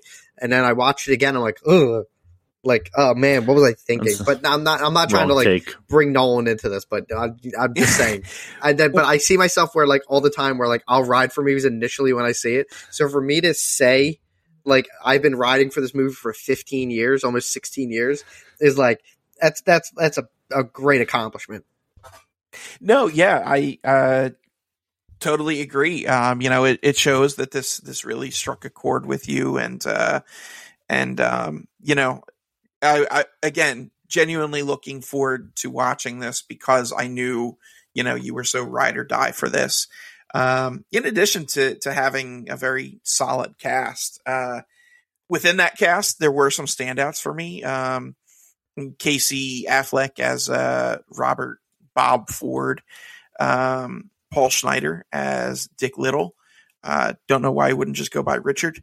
Um, and and Sam Shepard, uh, who played Frank James. Um, they were the actors that I, I just really uh, I thought uh, knocked it out of the park. Sam Shepard uh, as Frank James, he he had uh, kind of a, a short uh, amount of time in the film. He wasn't in it super long, but uh, liked his performance. But the other two had much more extended roles. Obviously, Casey Affleck was the lead. Um, Casey Affleck, interesting, interesting choice here. Um, you know, I think part of it was his acting, part of it was the role, uh, and part of it is knowing that he's kind of a crap human being. Uh, based on some of the stuff that he's done before, but he was just super unlikable for me in this movie. And I guess that was kind of the point. You know, Jesse James in general, in history, but also in this movie, is kind of romanticized a bit. Um, because there's always you know that that lure of the outlaw lifestyle and uh you know even even though it's totally different from Robin Hood there's there's a bit of uh again romantic romanticization um about you know robbing robbing the wealthy and all this stuff. Meanwhile I mean these guys were thieves and murderers. So yeah. um so Casey Affleck as as Bob Ford, I mean, starts out as one of the uh, the the gang members uh, of the James gang, but slowly kind of um, his perception changes and he he grows to despise Jesse James and eventually wanting to kill him. Uh, but again, throughout that, I just I found him super unlikable. so job well done, Casey. Um, some of the other cast, though, I don't know that they were the best fits. Even as I was watching the um, the film, I just thought other people would probably be better in these roles. Um, so humor me as I do a little bit of fantasy recasting.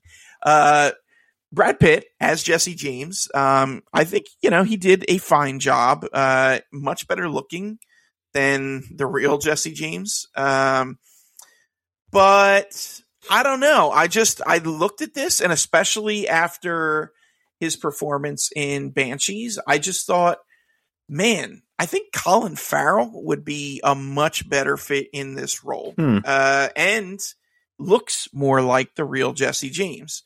So, you know, I don't know. I guess maybe 2008 what was I guess he had already done Daredevil at that point, so maybe Colin Farrell wasn't at the uh the peak of his career anymore at that point. Great but, performance. I'm going back to my statement, what I said before. Colin Farrell is a great performance in, in Daredevil. uh, but I feel like he really could have knocked it out of the park with this because he, you know, Brad Pitt, uh, he plays this role uh, as Jesse James, kind of um, with a touch of madness, but mainly icy. And I think uh, you might get the flip side of that with Colin Farrell. And uh, again, I just, I don't know. I think that might have been better.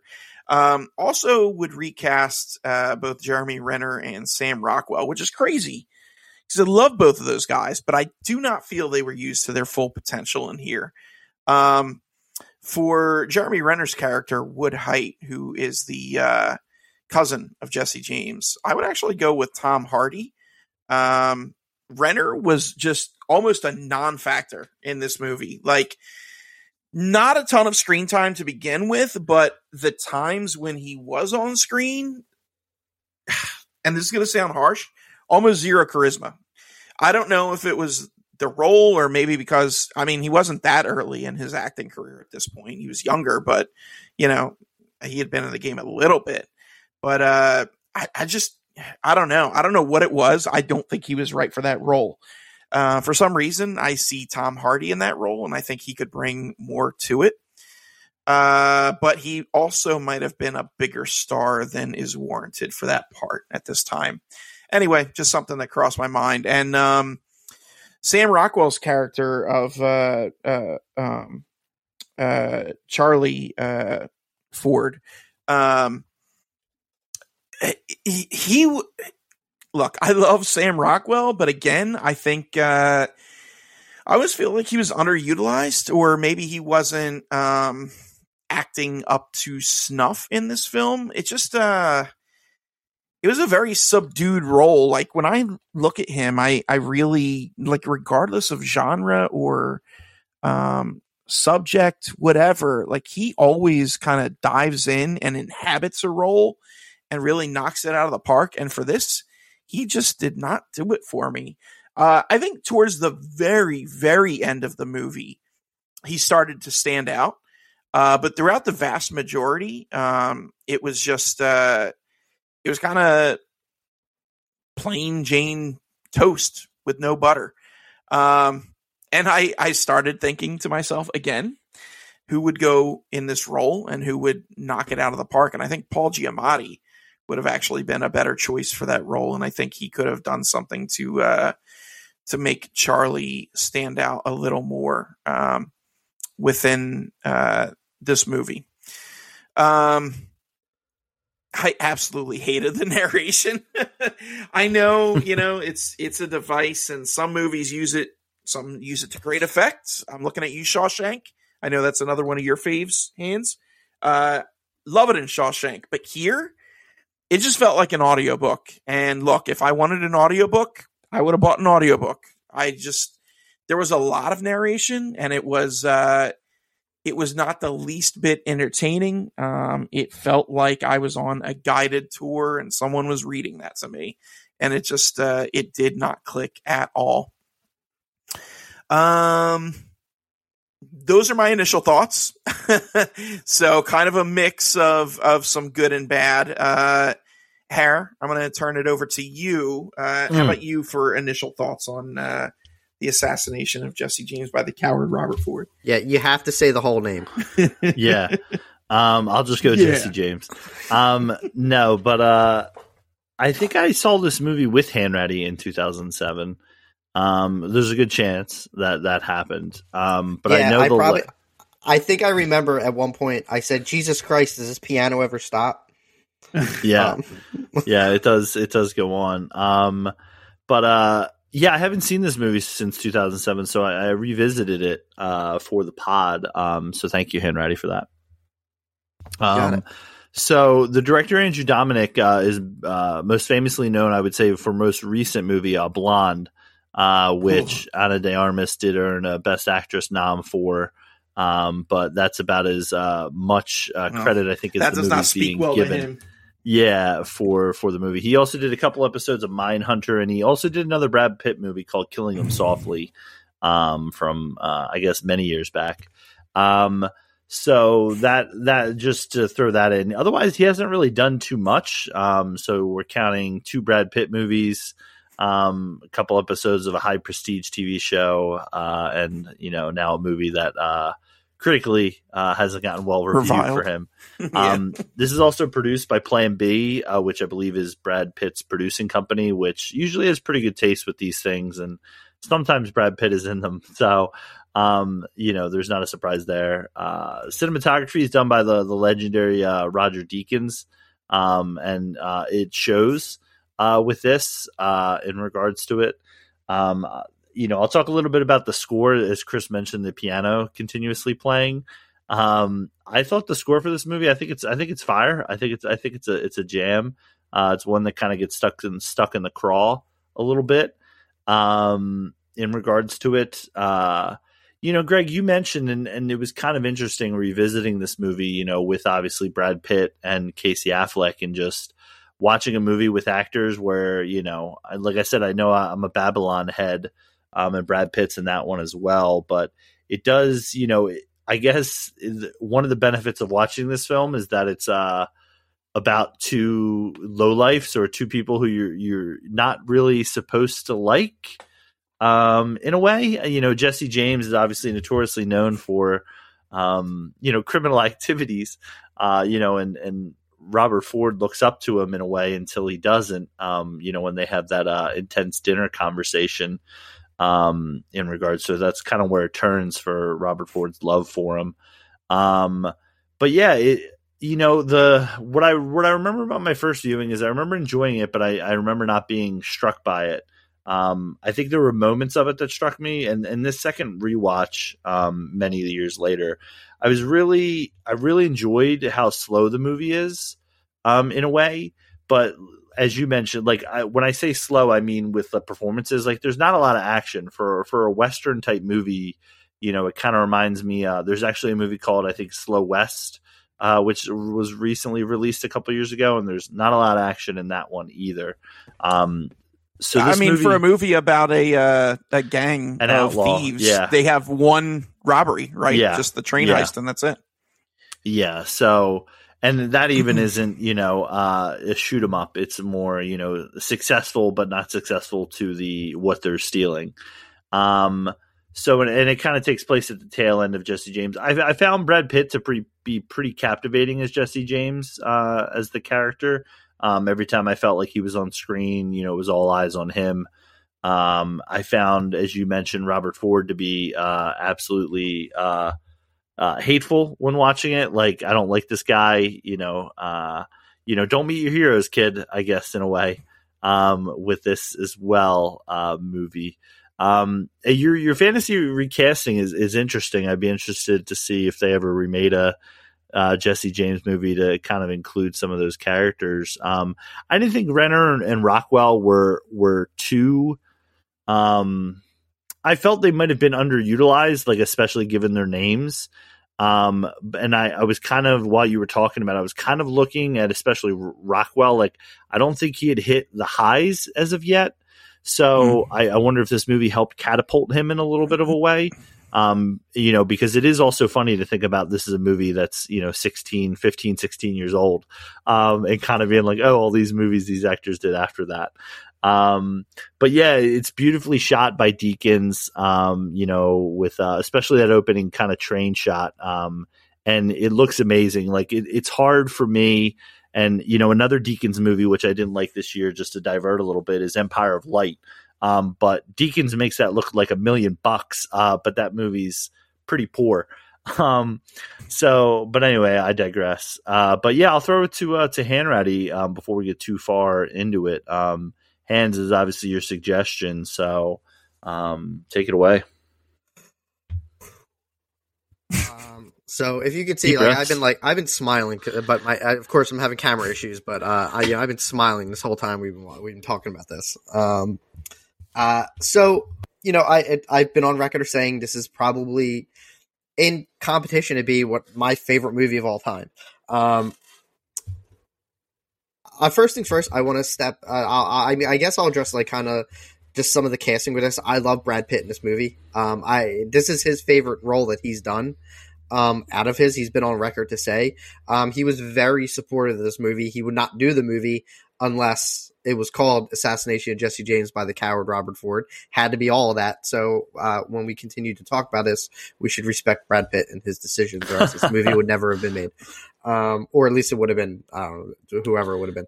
Um, I love I love this is my favorite Brad Pitt role um, outside of the Ocean's trilogy. Um, I, I I think he's great in all three of That's those a movies. lot of ground to cover. I there's a lot, and, and look, I, I how many times have I mentioned Bullet Train in the past couple weeks? Um, that, that that's a that's a that's a Pitt movie. It's Um, a pretty uh, one one note performance from him in that movie, though. So I um, think yeah, it he's is. It really is. um, but love it. Uh, so yeah, but and, and going with Casey Affleck and you know the the character the character of Bob, I, I you're you're supposed to find him annoying. You're supposed to find him at like just not. He's not the. He may be the main character of the movie, but he's not the protagonist. Um, and it, you see his relationship. I love his relationship with Jesse, where Harry, you're right, don't meet your heroes because um, they're probably going to try and kill you at some point, or you know, they just they- they're not who you think they are.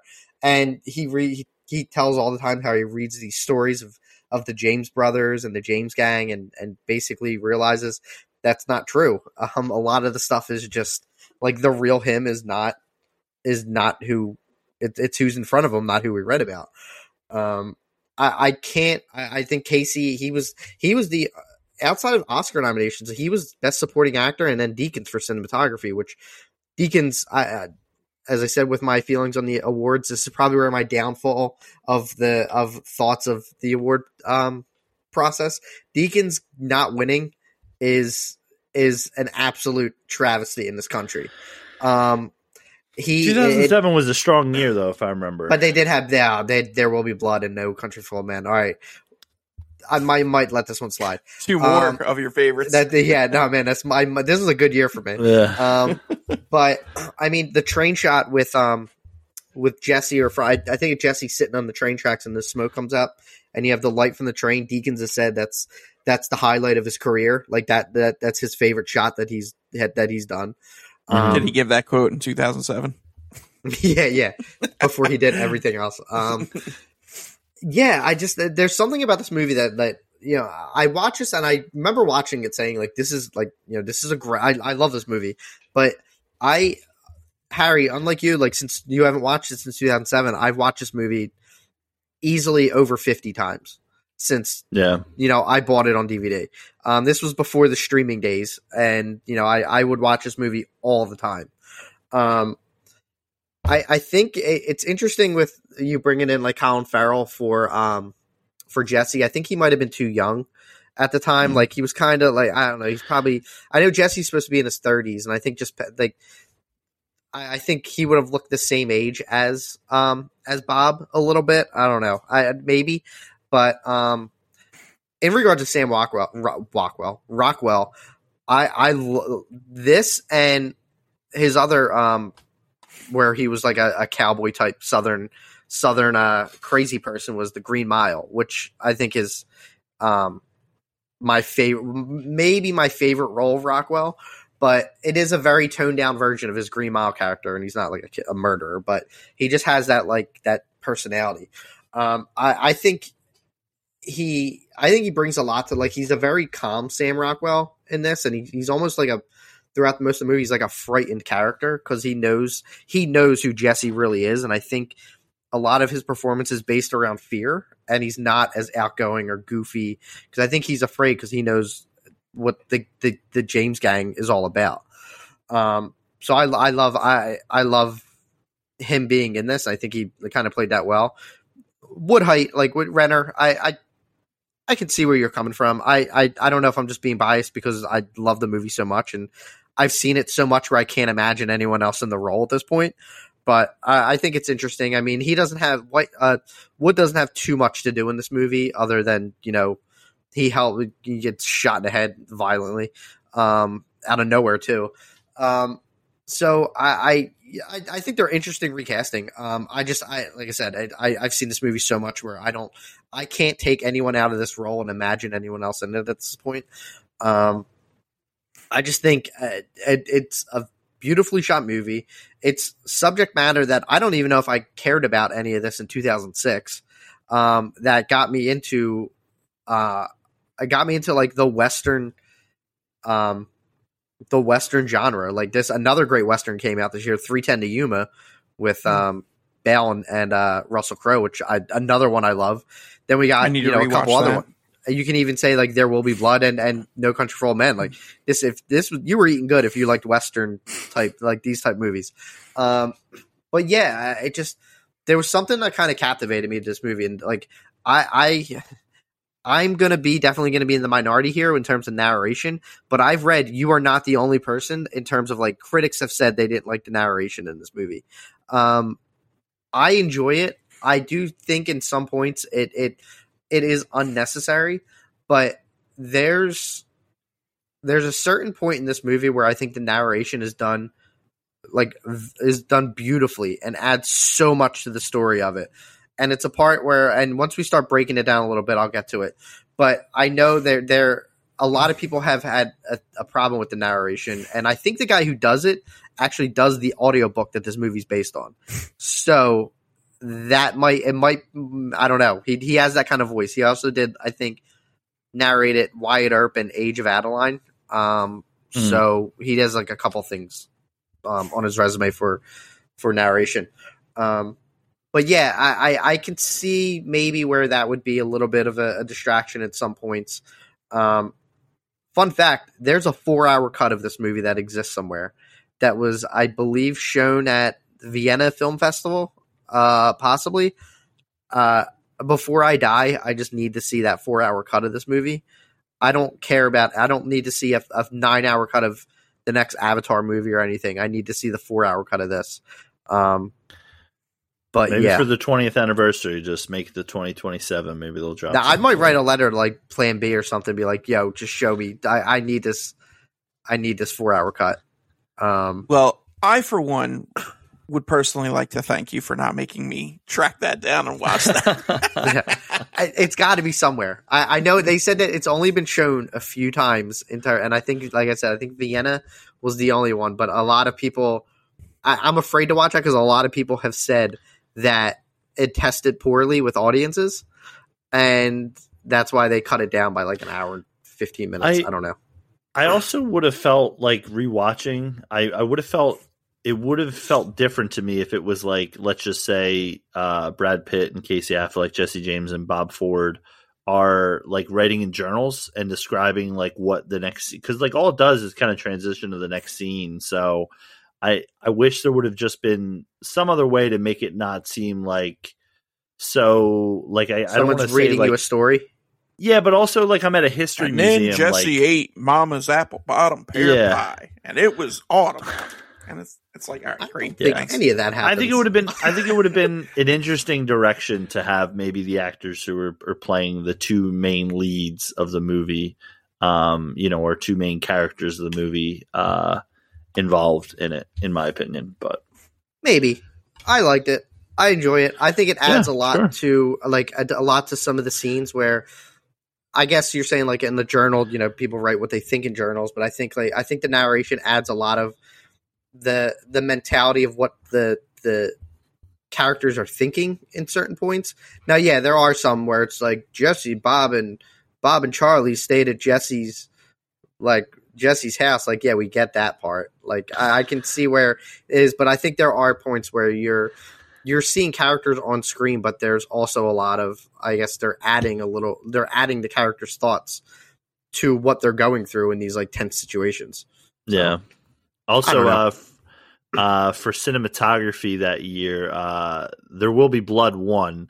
Yeah, that should Um, have. and Deakins was up for two nominations for this film and for No Country for Old Men. So uh, he what had two out of five. What is that? Uh, Forty percent 40%. chance Mhm. of, of taking it home. So You're not going to beat There Will Be Blood. That, there- that's yeah, I would agree with you on that. But uh, Yeah. yeah. beautifully shot. I mean, uh, in any other year, maybe I would have taken it.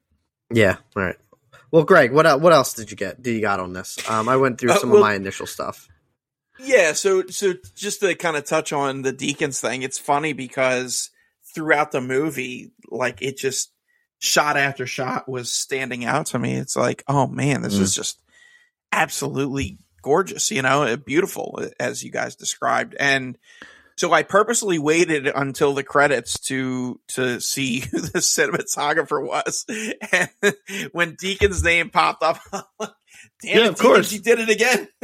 Makes. Deakins! Um, what did he What did he finally win for? Was it Blade Runner? I Or think it was 1917.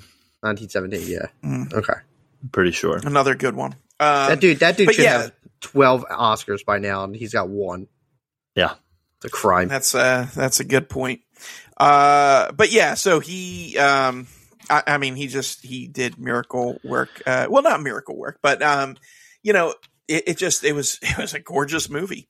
Um as far as I'm not gonna dive too much into story stuff, but um Harry, you had mentioned uh the dinner conversation, um, the one where uh I believe they're they're at the um the Ford's house and uh, it's after after Renner's like killed. There's kind of like Right. uh, that's like the next big scene.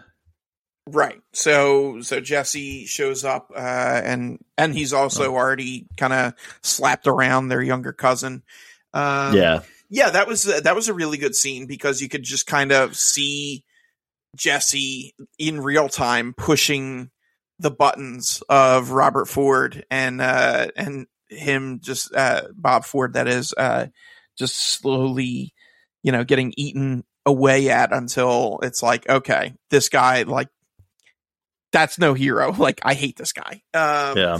So you know, and those those gears were already in place and everything, but uh, but this it, it was a really uh well done scene, and just also to kind of touch on you know my my recasting notes from before. I mean, look, I thought Brad Pitt was fine in this. I wouldn't.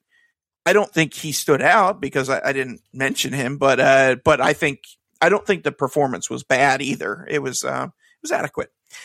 Um, so mentioned the the that it was beautifully shot. I do feel, uh, and this kind of harkens back to the uh, the four hour cut. Um, I felt this was way too long as it was. Um, Two hours and 40 minutes.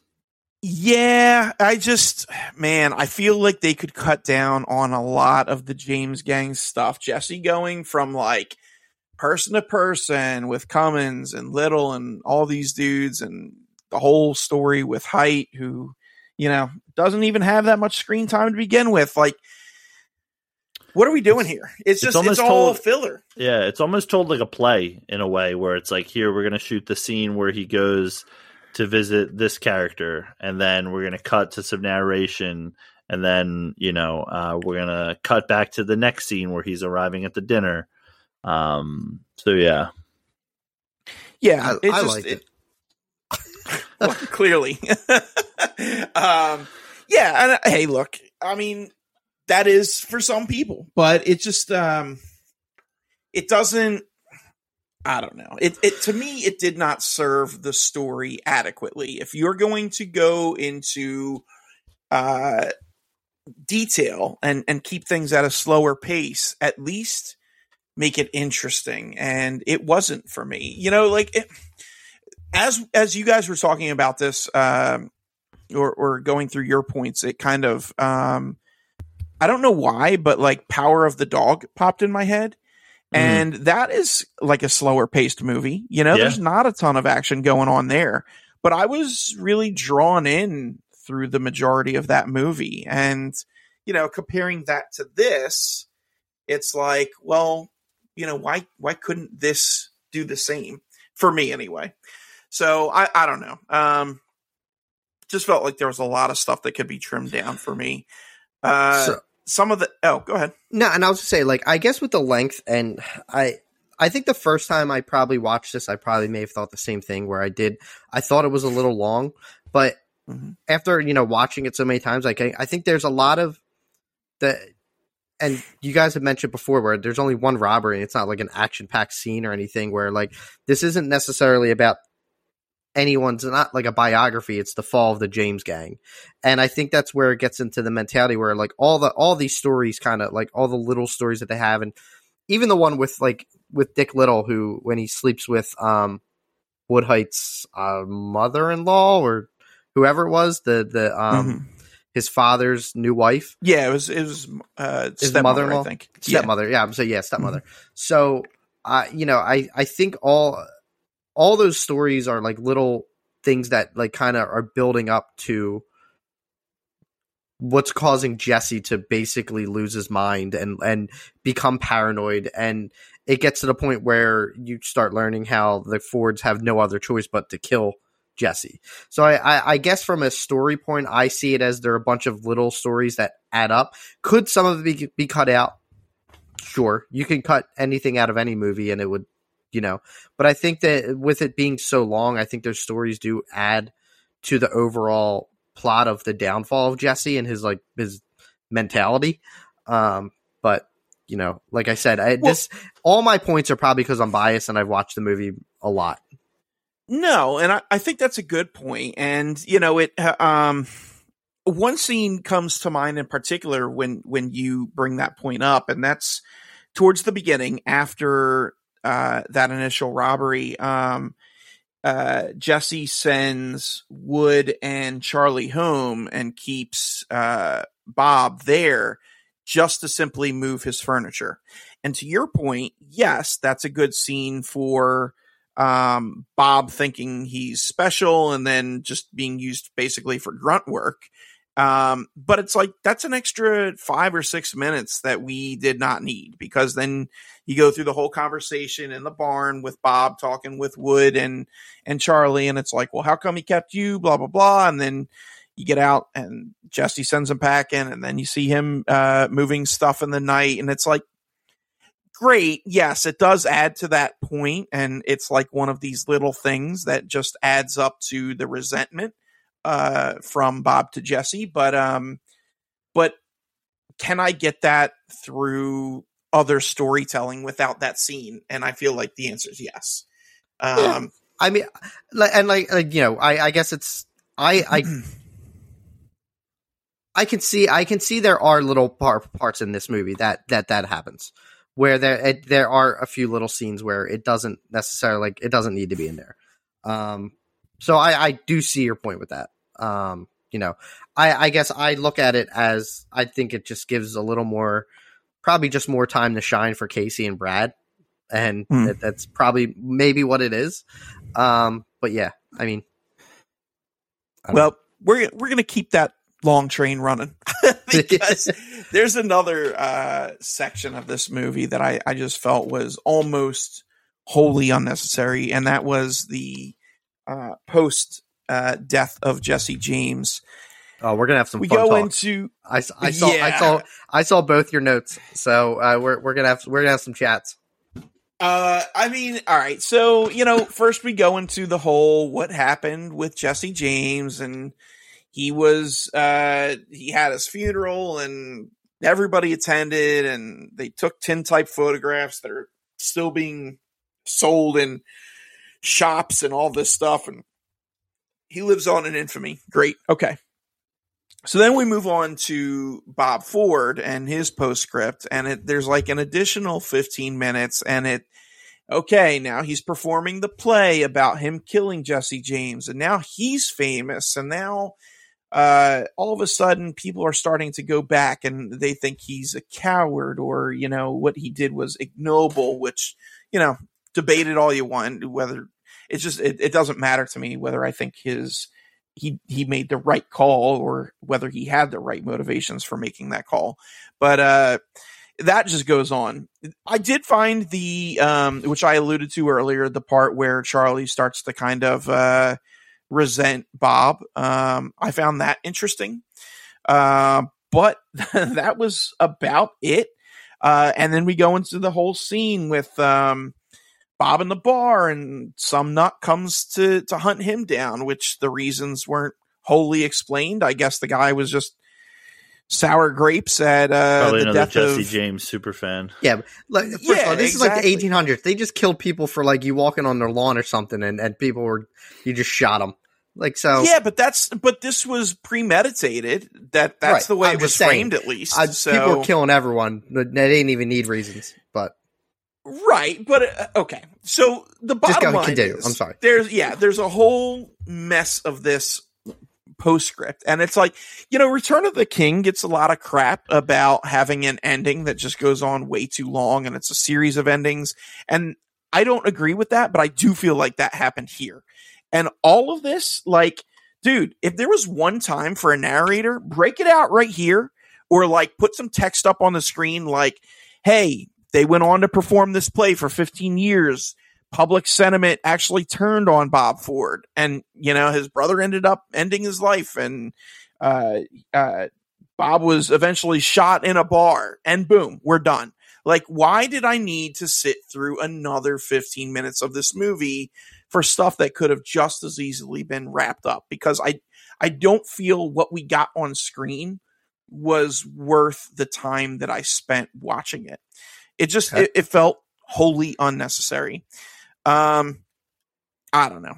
I have a quick, you know, I have you- a quick, I have a quick follow up Okay. question, and before Sure. I turn it over to Harry. So, Sure. a- and with that, where would you have ended this movie if you were making this movie? Where would be the ending point? Well, right there, I, I the death of Jesse James, and then throw up, you know, two or three paragraphs summarizing all this extra fifteen minutes. Okay, all right.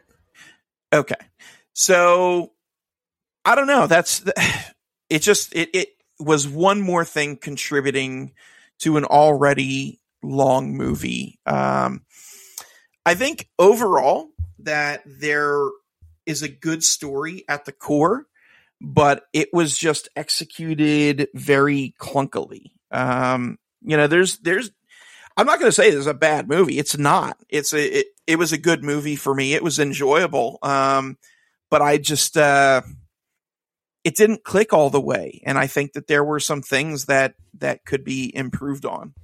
Um, oh, one other thing uh, which I forgot to mention earlier, and um, I will. Uh, uh, I just want to tag it before I pass it off to you guys. But um, talking about the director here, um, uh, Andrew Dominik, uh, you know, I don't want to.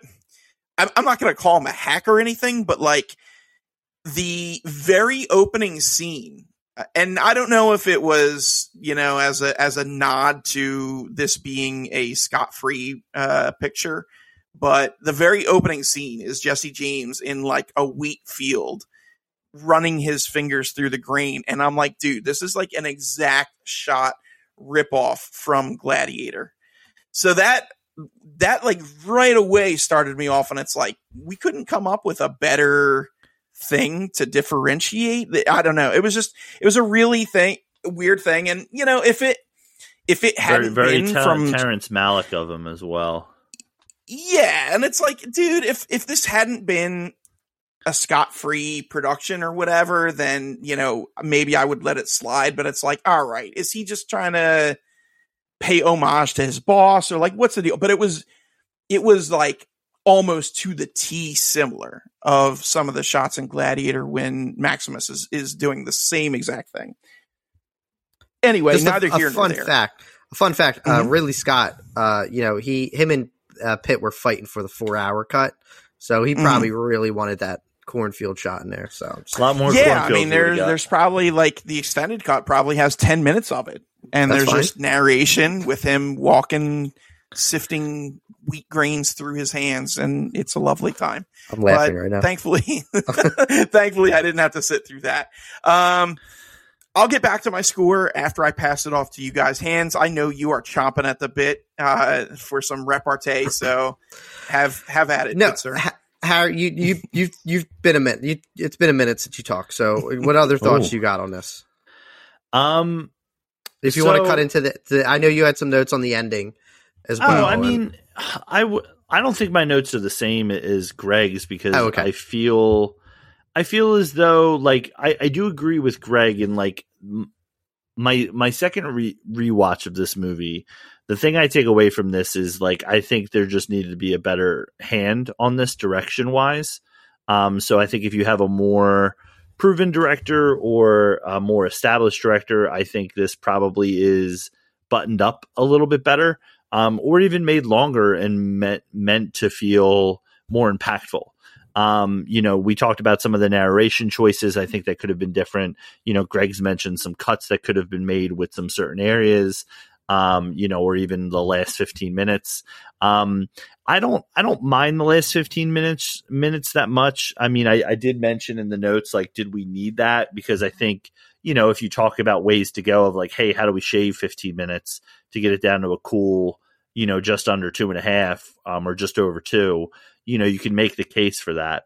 Um, but I think what that what that second um, ending, for lack of a better word, does is it kind of like he's basically killing his hero or who he thought was his hero, and it, it turns out that there's only one Jesse James. Do you know what I mean? It's not you, even though Bob Ford thinks, you know, Robert Ford thinks that, and you know the, the as as Hans has mentioned with the title, the movie is Jesse James and Robert Ford. Um, so I think you know finishing up his story. This is where I think like as I mentioned with the narration, like if you have like two journals where it's like mostly Jesse James, you know, for the movie, and then turn it over to Robert Ford in the last fifteen, you know, would have made a little bit more sense, um, you know, to me, um, in regards to it. Uh, but I, you know, like I said, I, I feel as though the more I talked about it, like it felt a lot like a play.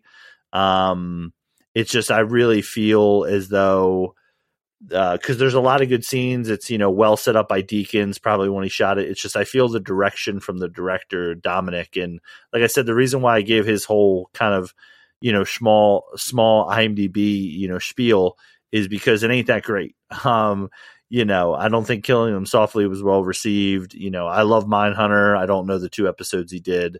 Um, mm-hmm. you know, and I haven't seen Blonde yet, so I'll let that uh t- speak for itself when I see it. So, um, but there's a lot of things that I enjoy about this movie as far as, you know, the the soft tones of it. You know, I think this kind of brought in an era of you know movies that you know hey we don't have to have a western you know you mentioned 310 to yuma Hans. We don't need to have a 310 to yuma.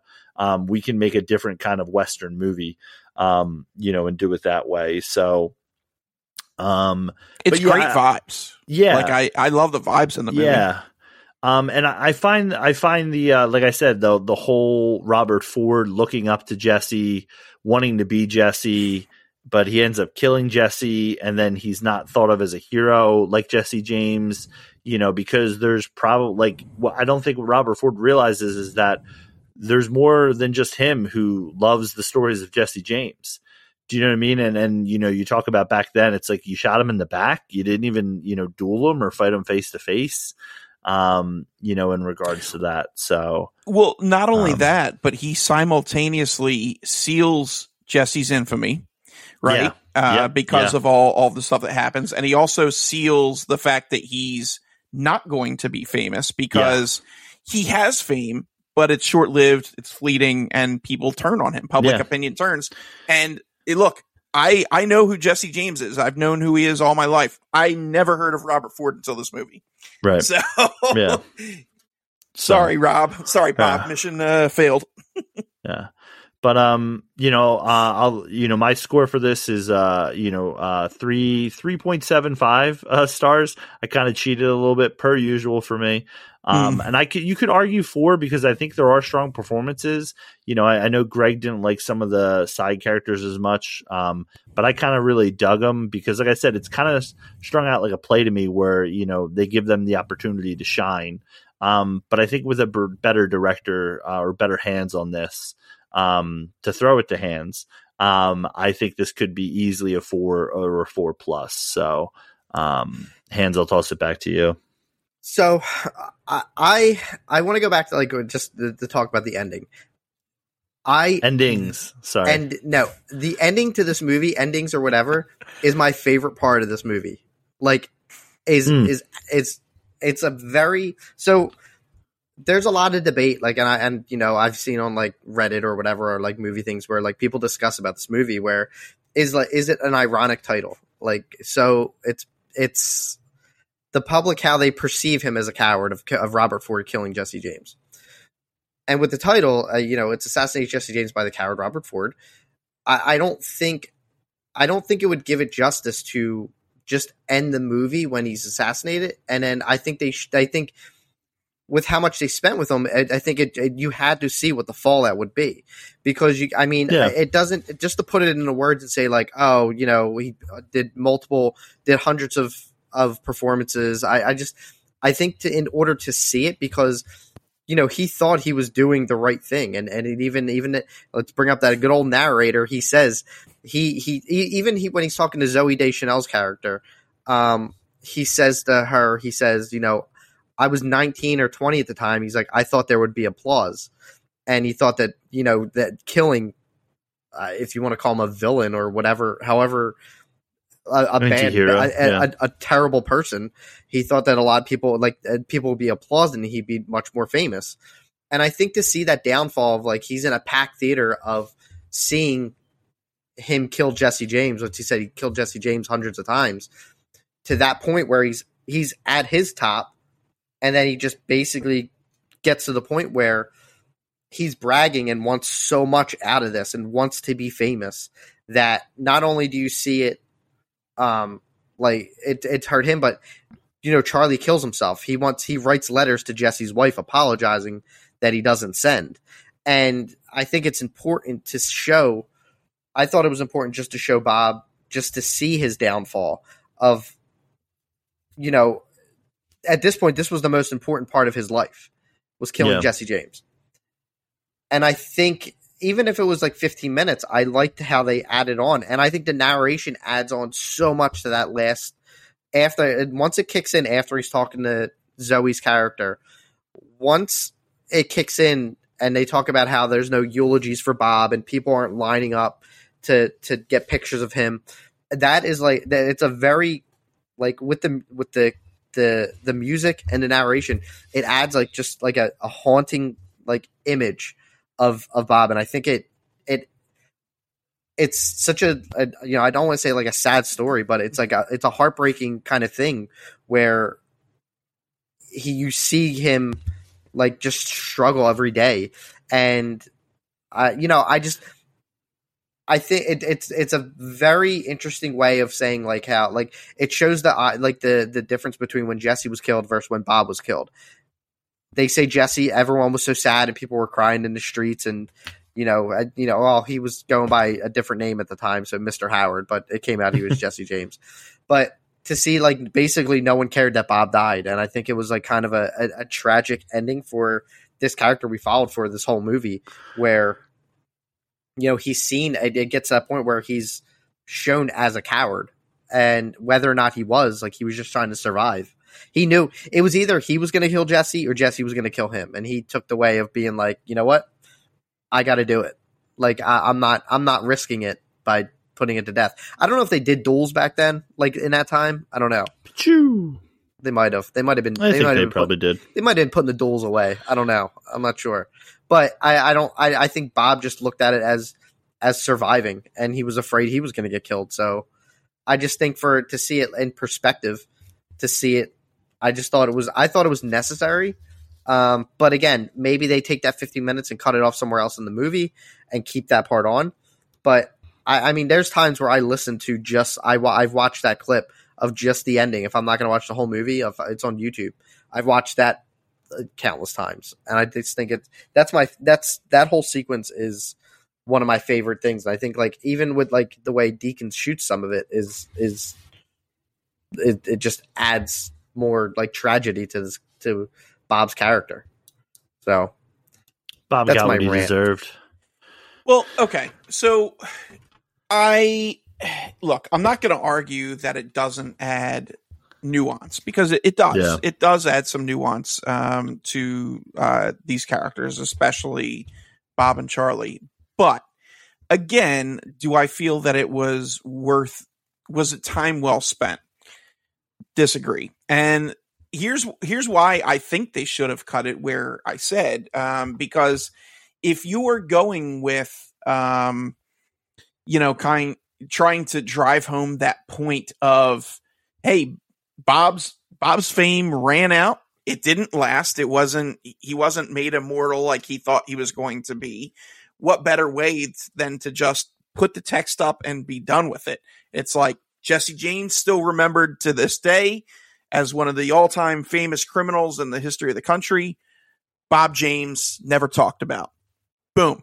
Like simple and effective. Um you know I, the other thing with bob too is uh it look yes he killed jesse james but motivation uh it wasn't out of um any altruistic mean uh meaning. Like you know he wasn't trying to stop this notorious thief or murderer. He was just doing it to cash in and get rich and get his fame. And it's like well, that's that's not a hero of the story. So yes, Jesse James, not a great guy, probably deserved what he got, but guess what? So does Bob. Um, you know, he's he's not doing what he's doing for the right reasons, and he's no angel either. This is a guy that had Jesse given him whatever he thought he was going to get from Jesse, whether it's respect or you know uh, whatever. Um, this guy would never in a million years have thought about offing Jesse James. So all of Yeah. that is like, uh, you know, I don't, I don't need to see any more nuance or glorification of Bob Ford because in my eyes, he's just as bad as the other guy. I don't think there was glorification in that last. I think it's kind of like I just I think it. I thought it was important to see the fall of Bob. Like I and we didn't get the whole movie of it. I mean, the whole movie wasn't his. I think that last fifteen minutes just to show. Now, you know, I I don't think it necessarily is his his his initial reaction was killing him would bring him fame. It was out of survival, but then he cashed in on it. So I I think that's you know I think it was survival first. But I think it was important just to show. I, I, I don't know, and that's where like I think we're, we're we we definitely disagree. Where instead of like I would I I enjoyed seeing Bob's downfall, and he I'm not Hmm. saying he didn't deserve it. I mean, yeah, he's he's just as bad as Jesse was. He wanted to be Jesse. He just wasn't as famous as Jesse, and you know they both got the same fate. Um, I I just appreciated it a little more that we got to see it and get to see how Bob wanted to after he realized his fame was running out. He thought it'd be important to go to like the families of people that Jesse killed, and that didn't have that didn't have the effect that that it that it did that he thought. So I think he was like it was more of a perception versus re- like a perception ver- expectation versus reality.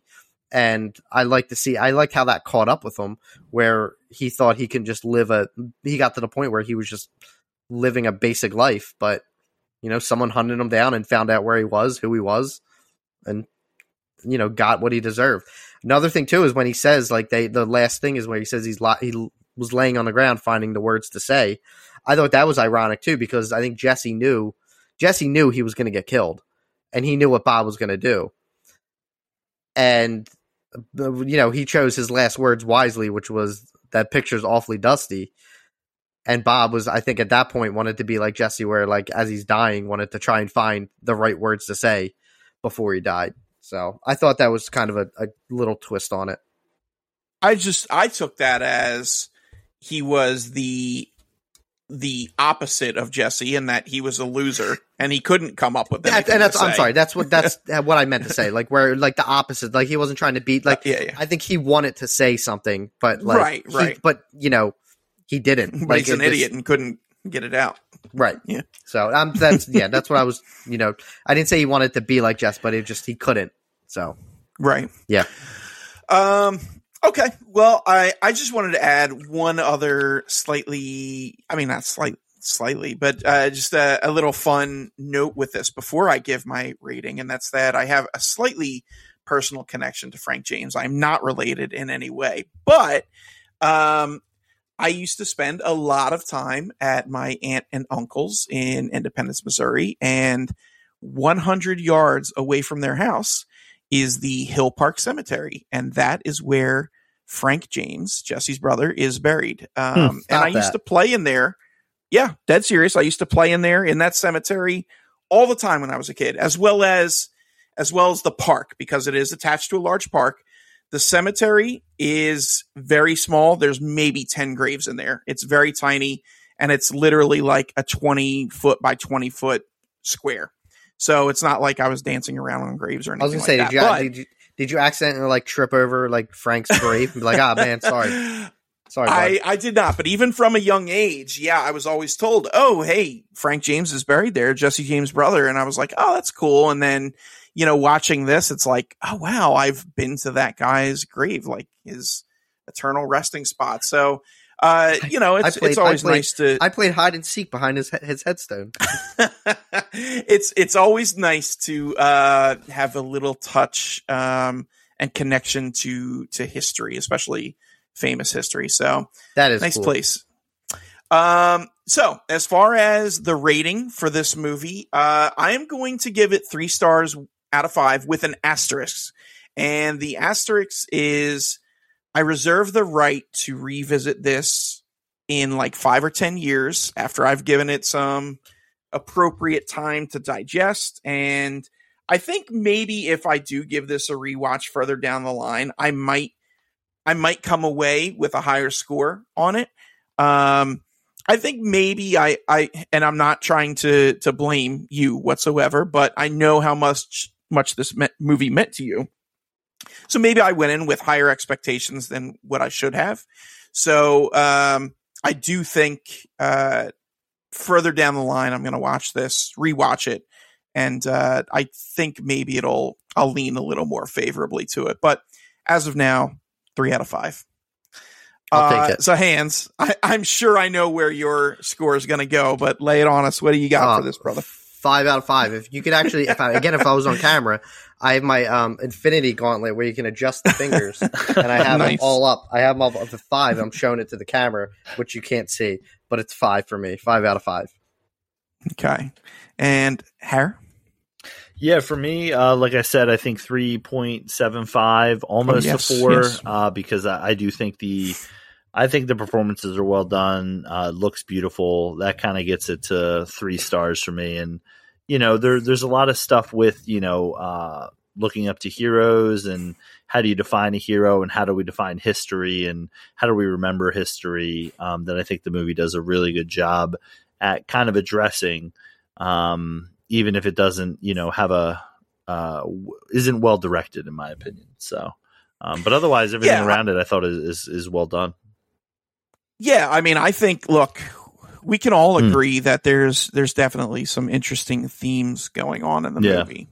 So I was gonna say I, I had it three point five in my Letterboxd for my first time in two thousand and seven. So, um, yeah, right right on there, maybe a little bit higher in my estimation. Um, change the narration. Let's uh, re-record that in uh, you know, twenty twenty three. So. Yeah. Well, I mean, at this point, you guys have all gotten a spoiler spot, but as of right now, if you're interested in watching those movies, uh, Memories of Murder streaming for free on Hulu, and uh, the assassination of Jesse James by the coward Robert Ford streaming for free on HBO Max. The spoilers free, literally in the title of the movie. So well, yeah, there's that too. Um, all right. Well, uh, that wraps up Never Have I Ever Seen, uh, the first edition of 2023. Uh, Hans, anything for the peeps? No, uh, you know, thanks for listening. Um, you know, because I, I did this and I tried to get creative, I broke the Infinity Gauntlet that I was using, so I got to Oh, no. fix that. Um, so that's great. He's not Um, I know. Oh, nuts. Uh, no, but yeah, thanks for listening. Uh, anything you guys want to hear us talk about, uh, just let us know. Um, I think we're going to have some fun topics come up in the next few months. So, um, you know, just thank you for the continued support and uh, go birds. Or anything for the peeps? yeah, hopefully next time uh, we're talking to you guys, uh, we have the Eagles as Super Bowl champions. Uh, I guess we'll find out which way Greg's leaning. Um, but I hope you guys have a good two weeks. I hope you guys enjoyed this episode. Um, you know, we'll see you for the next one that we do for this, uh, whenever that'll be. So I think it's my turn. I think I'm up. So, uh, if I'm not Yep. mistaken, so I look forward to that, to seeing movies I've never seen. Son of the Mask. Not doing that. Love So- it. Love it. Um, everybody, uh, be nice to each other. There's my Jerry Springer rant. Mm. Uh, love you guys. Be safe. Have fun. Go see a movie. Uh, go birds. Go Chiefs. And as always, make sure you live spicy. Spicy.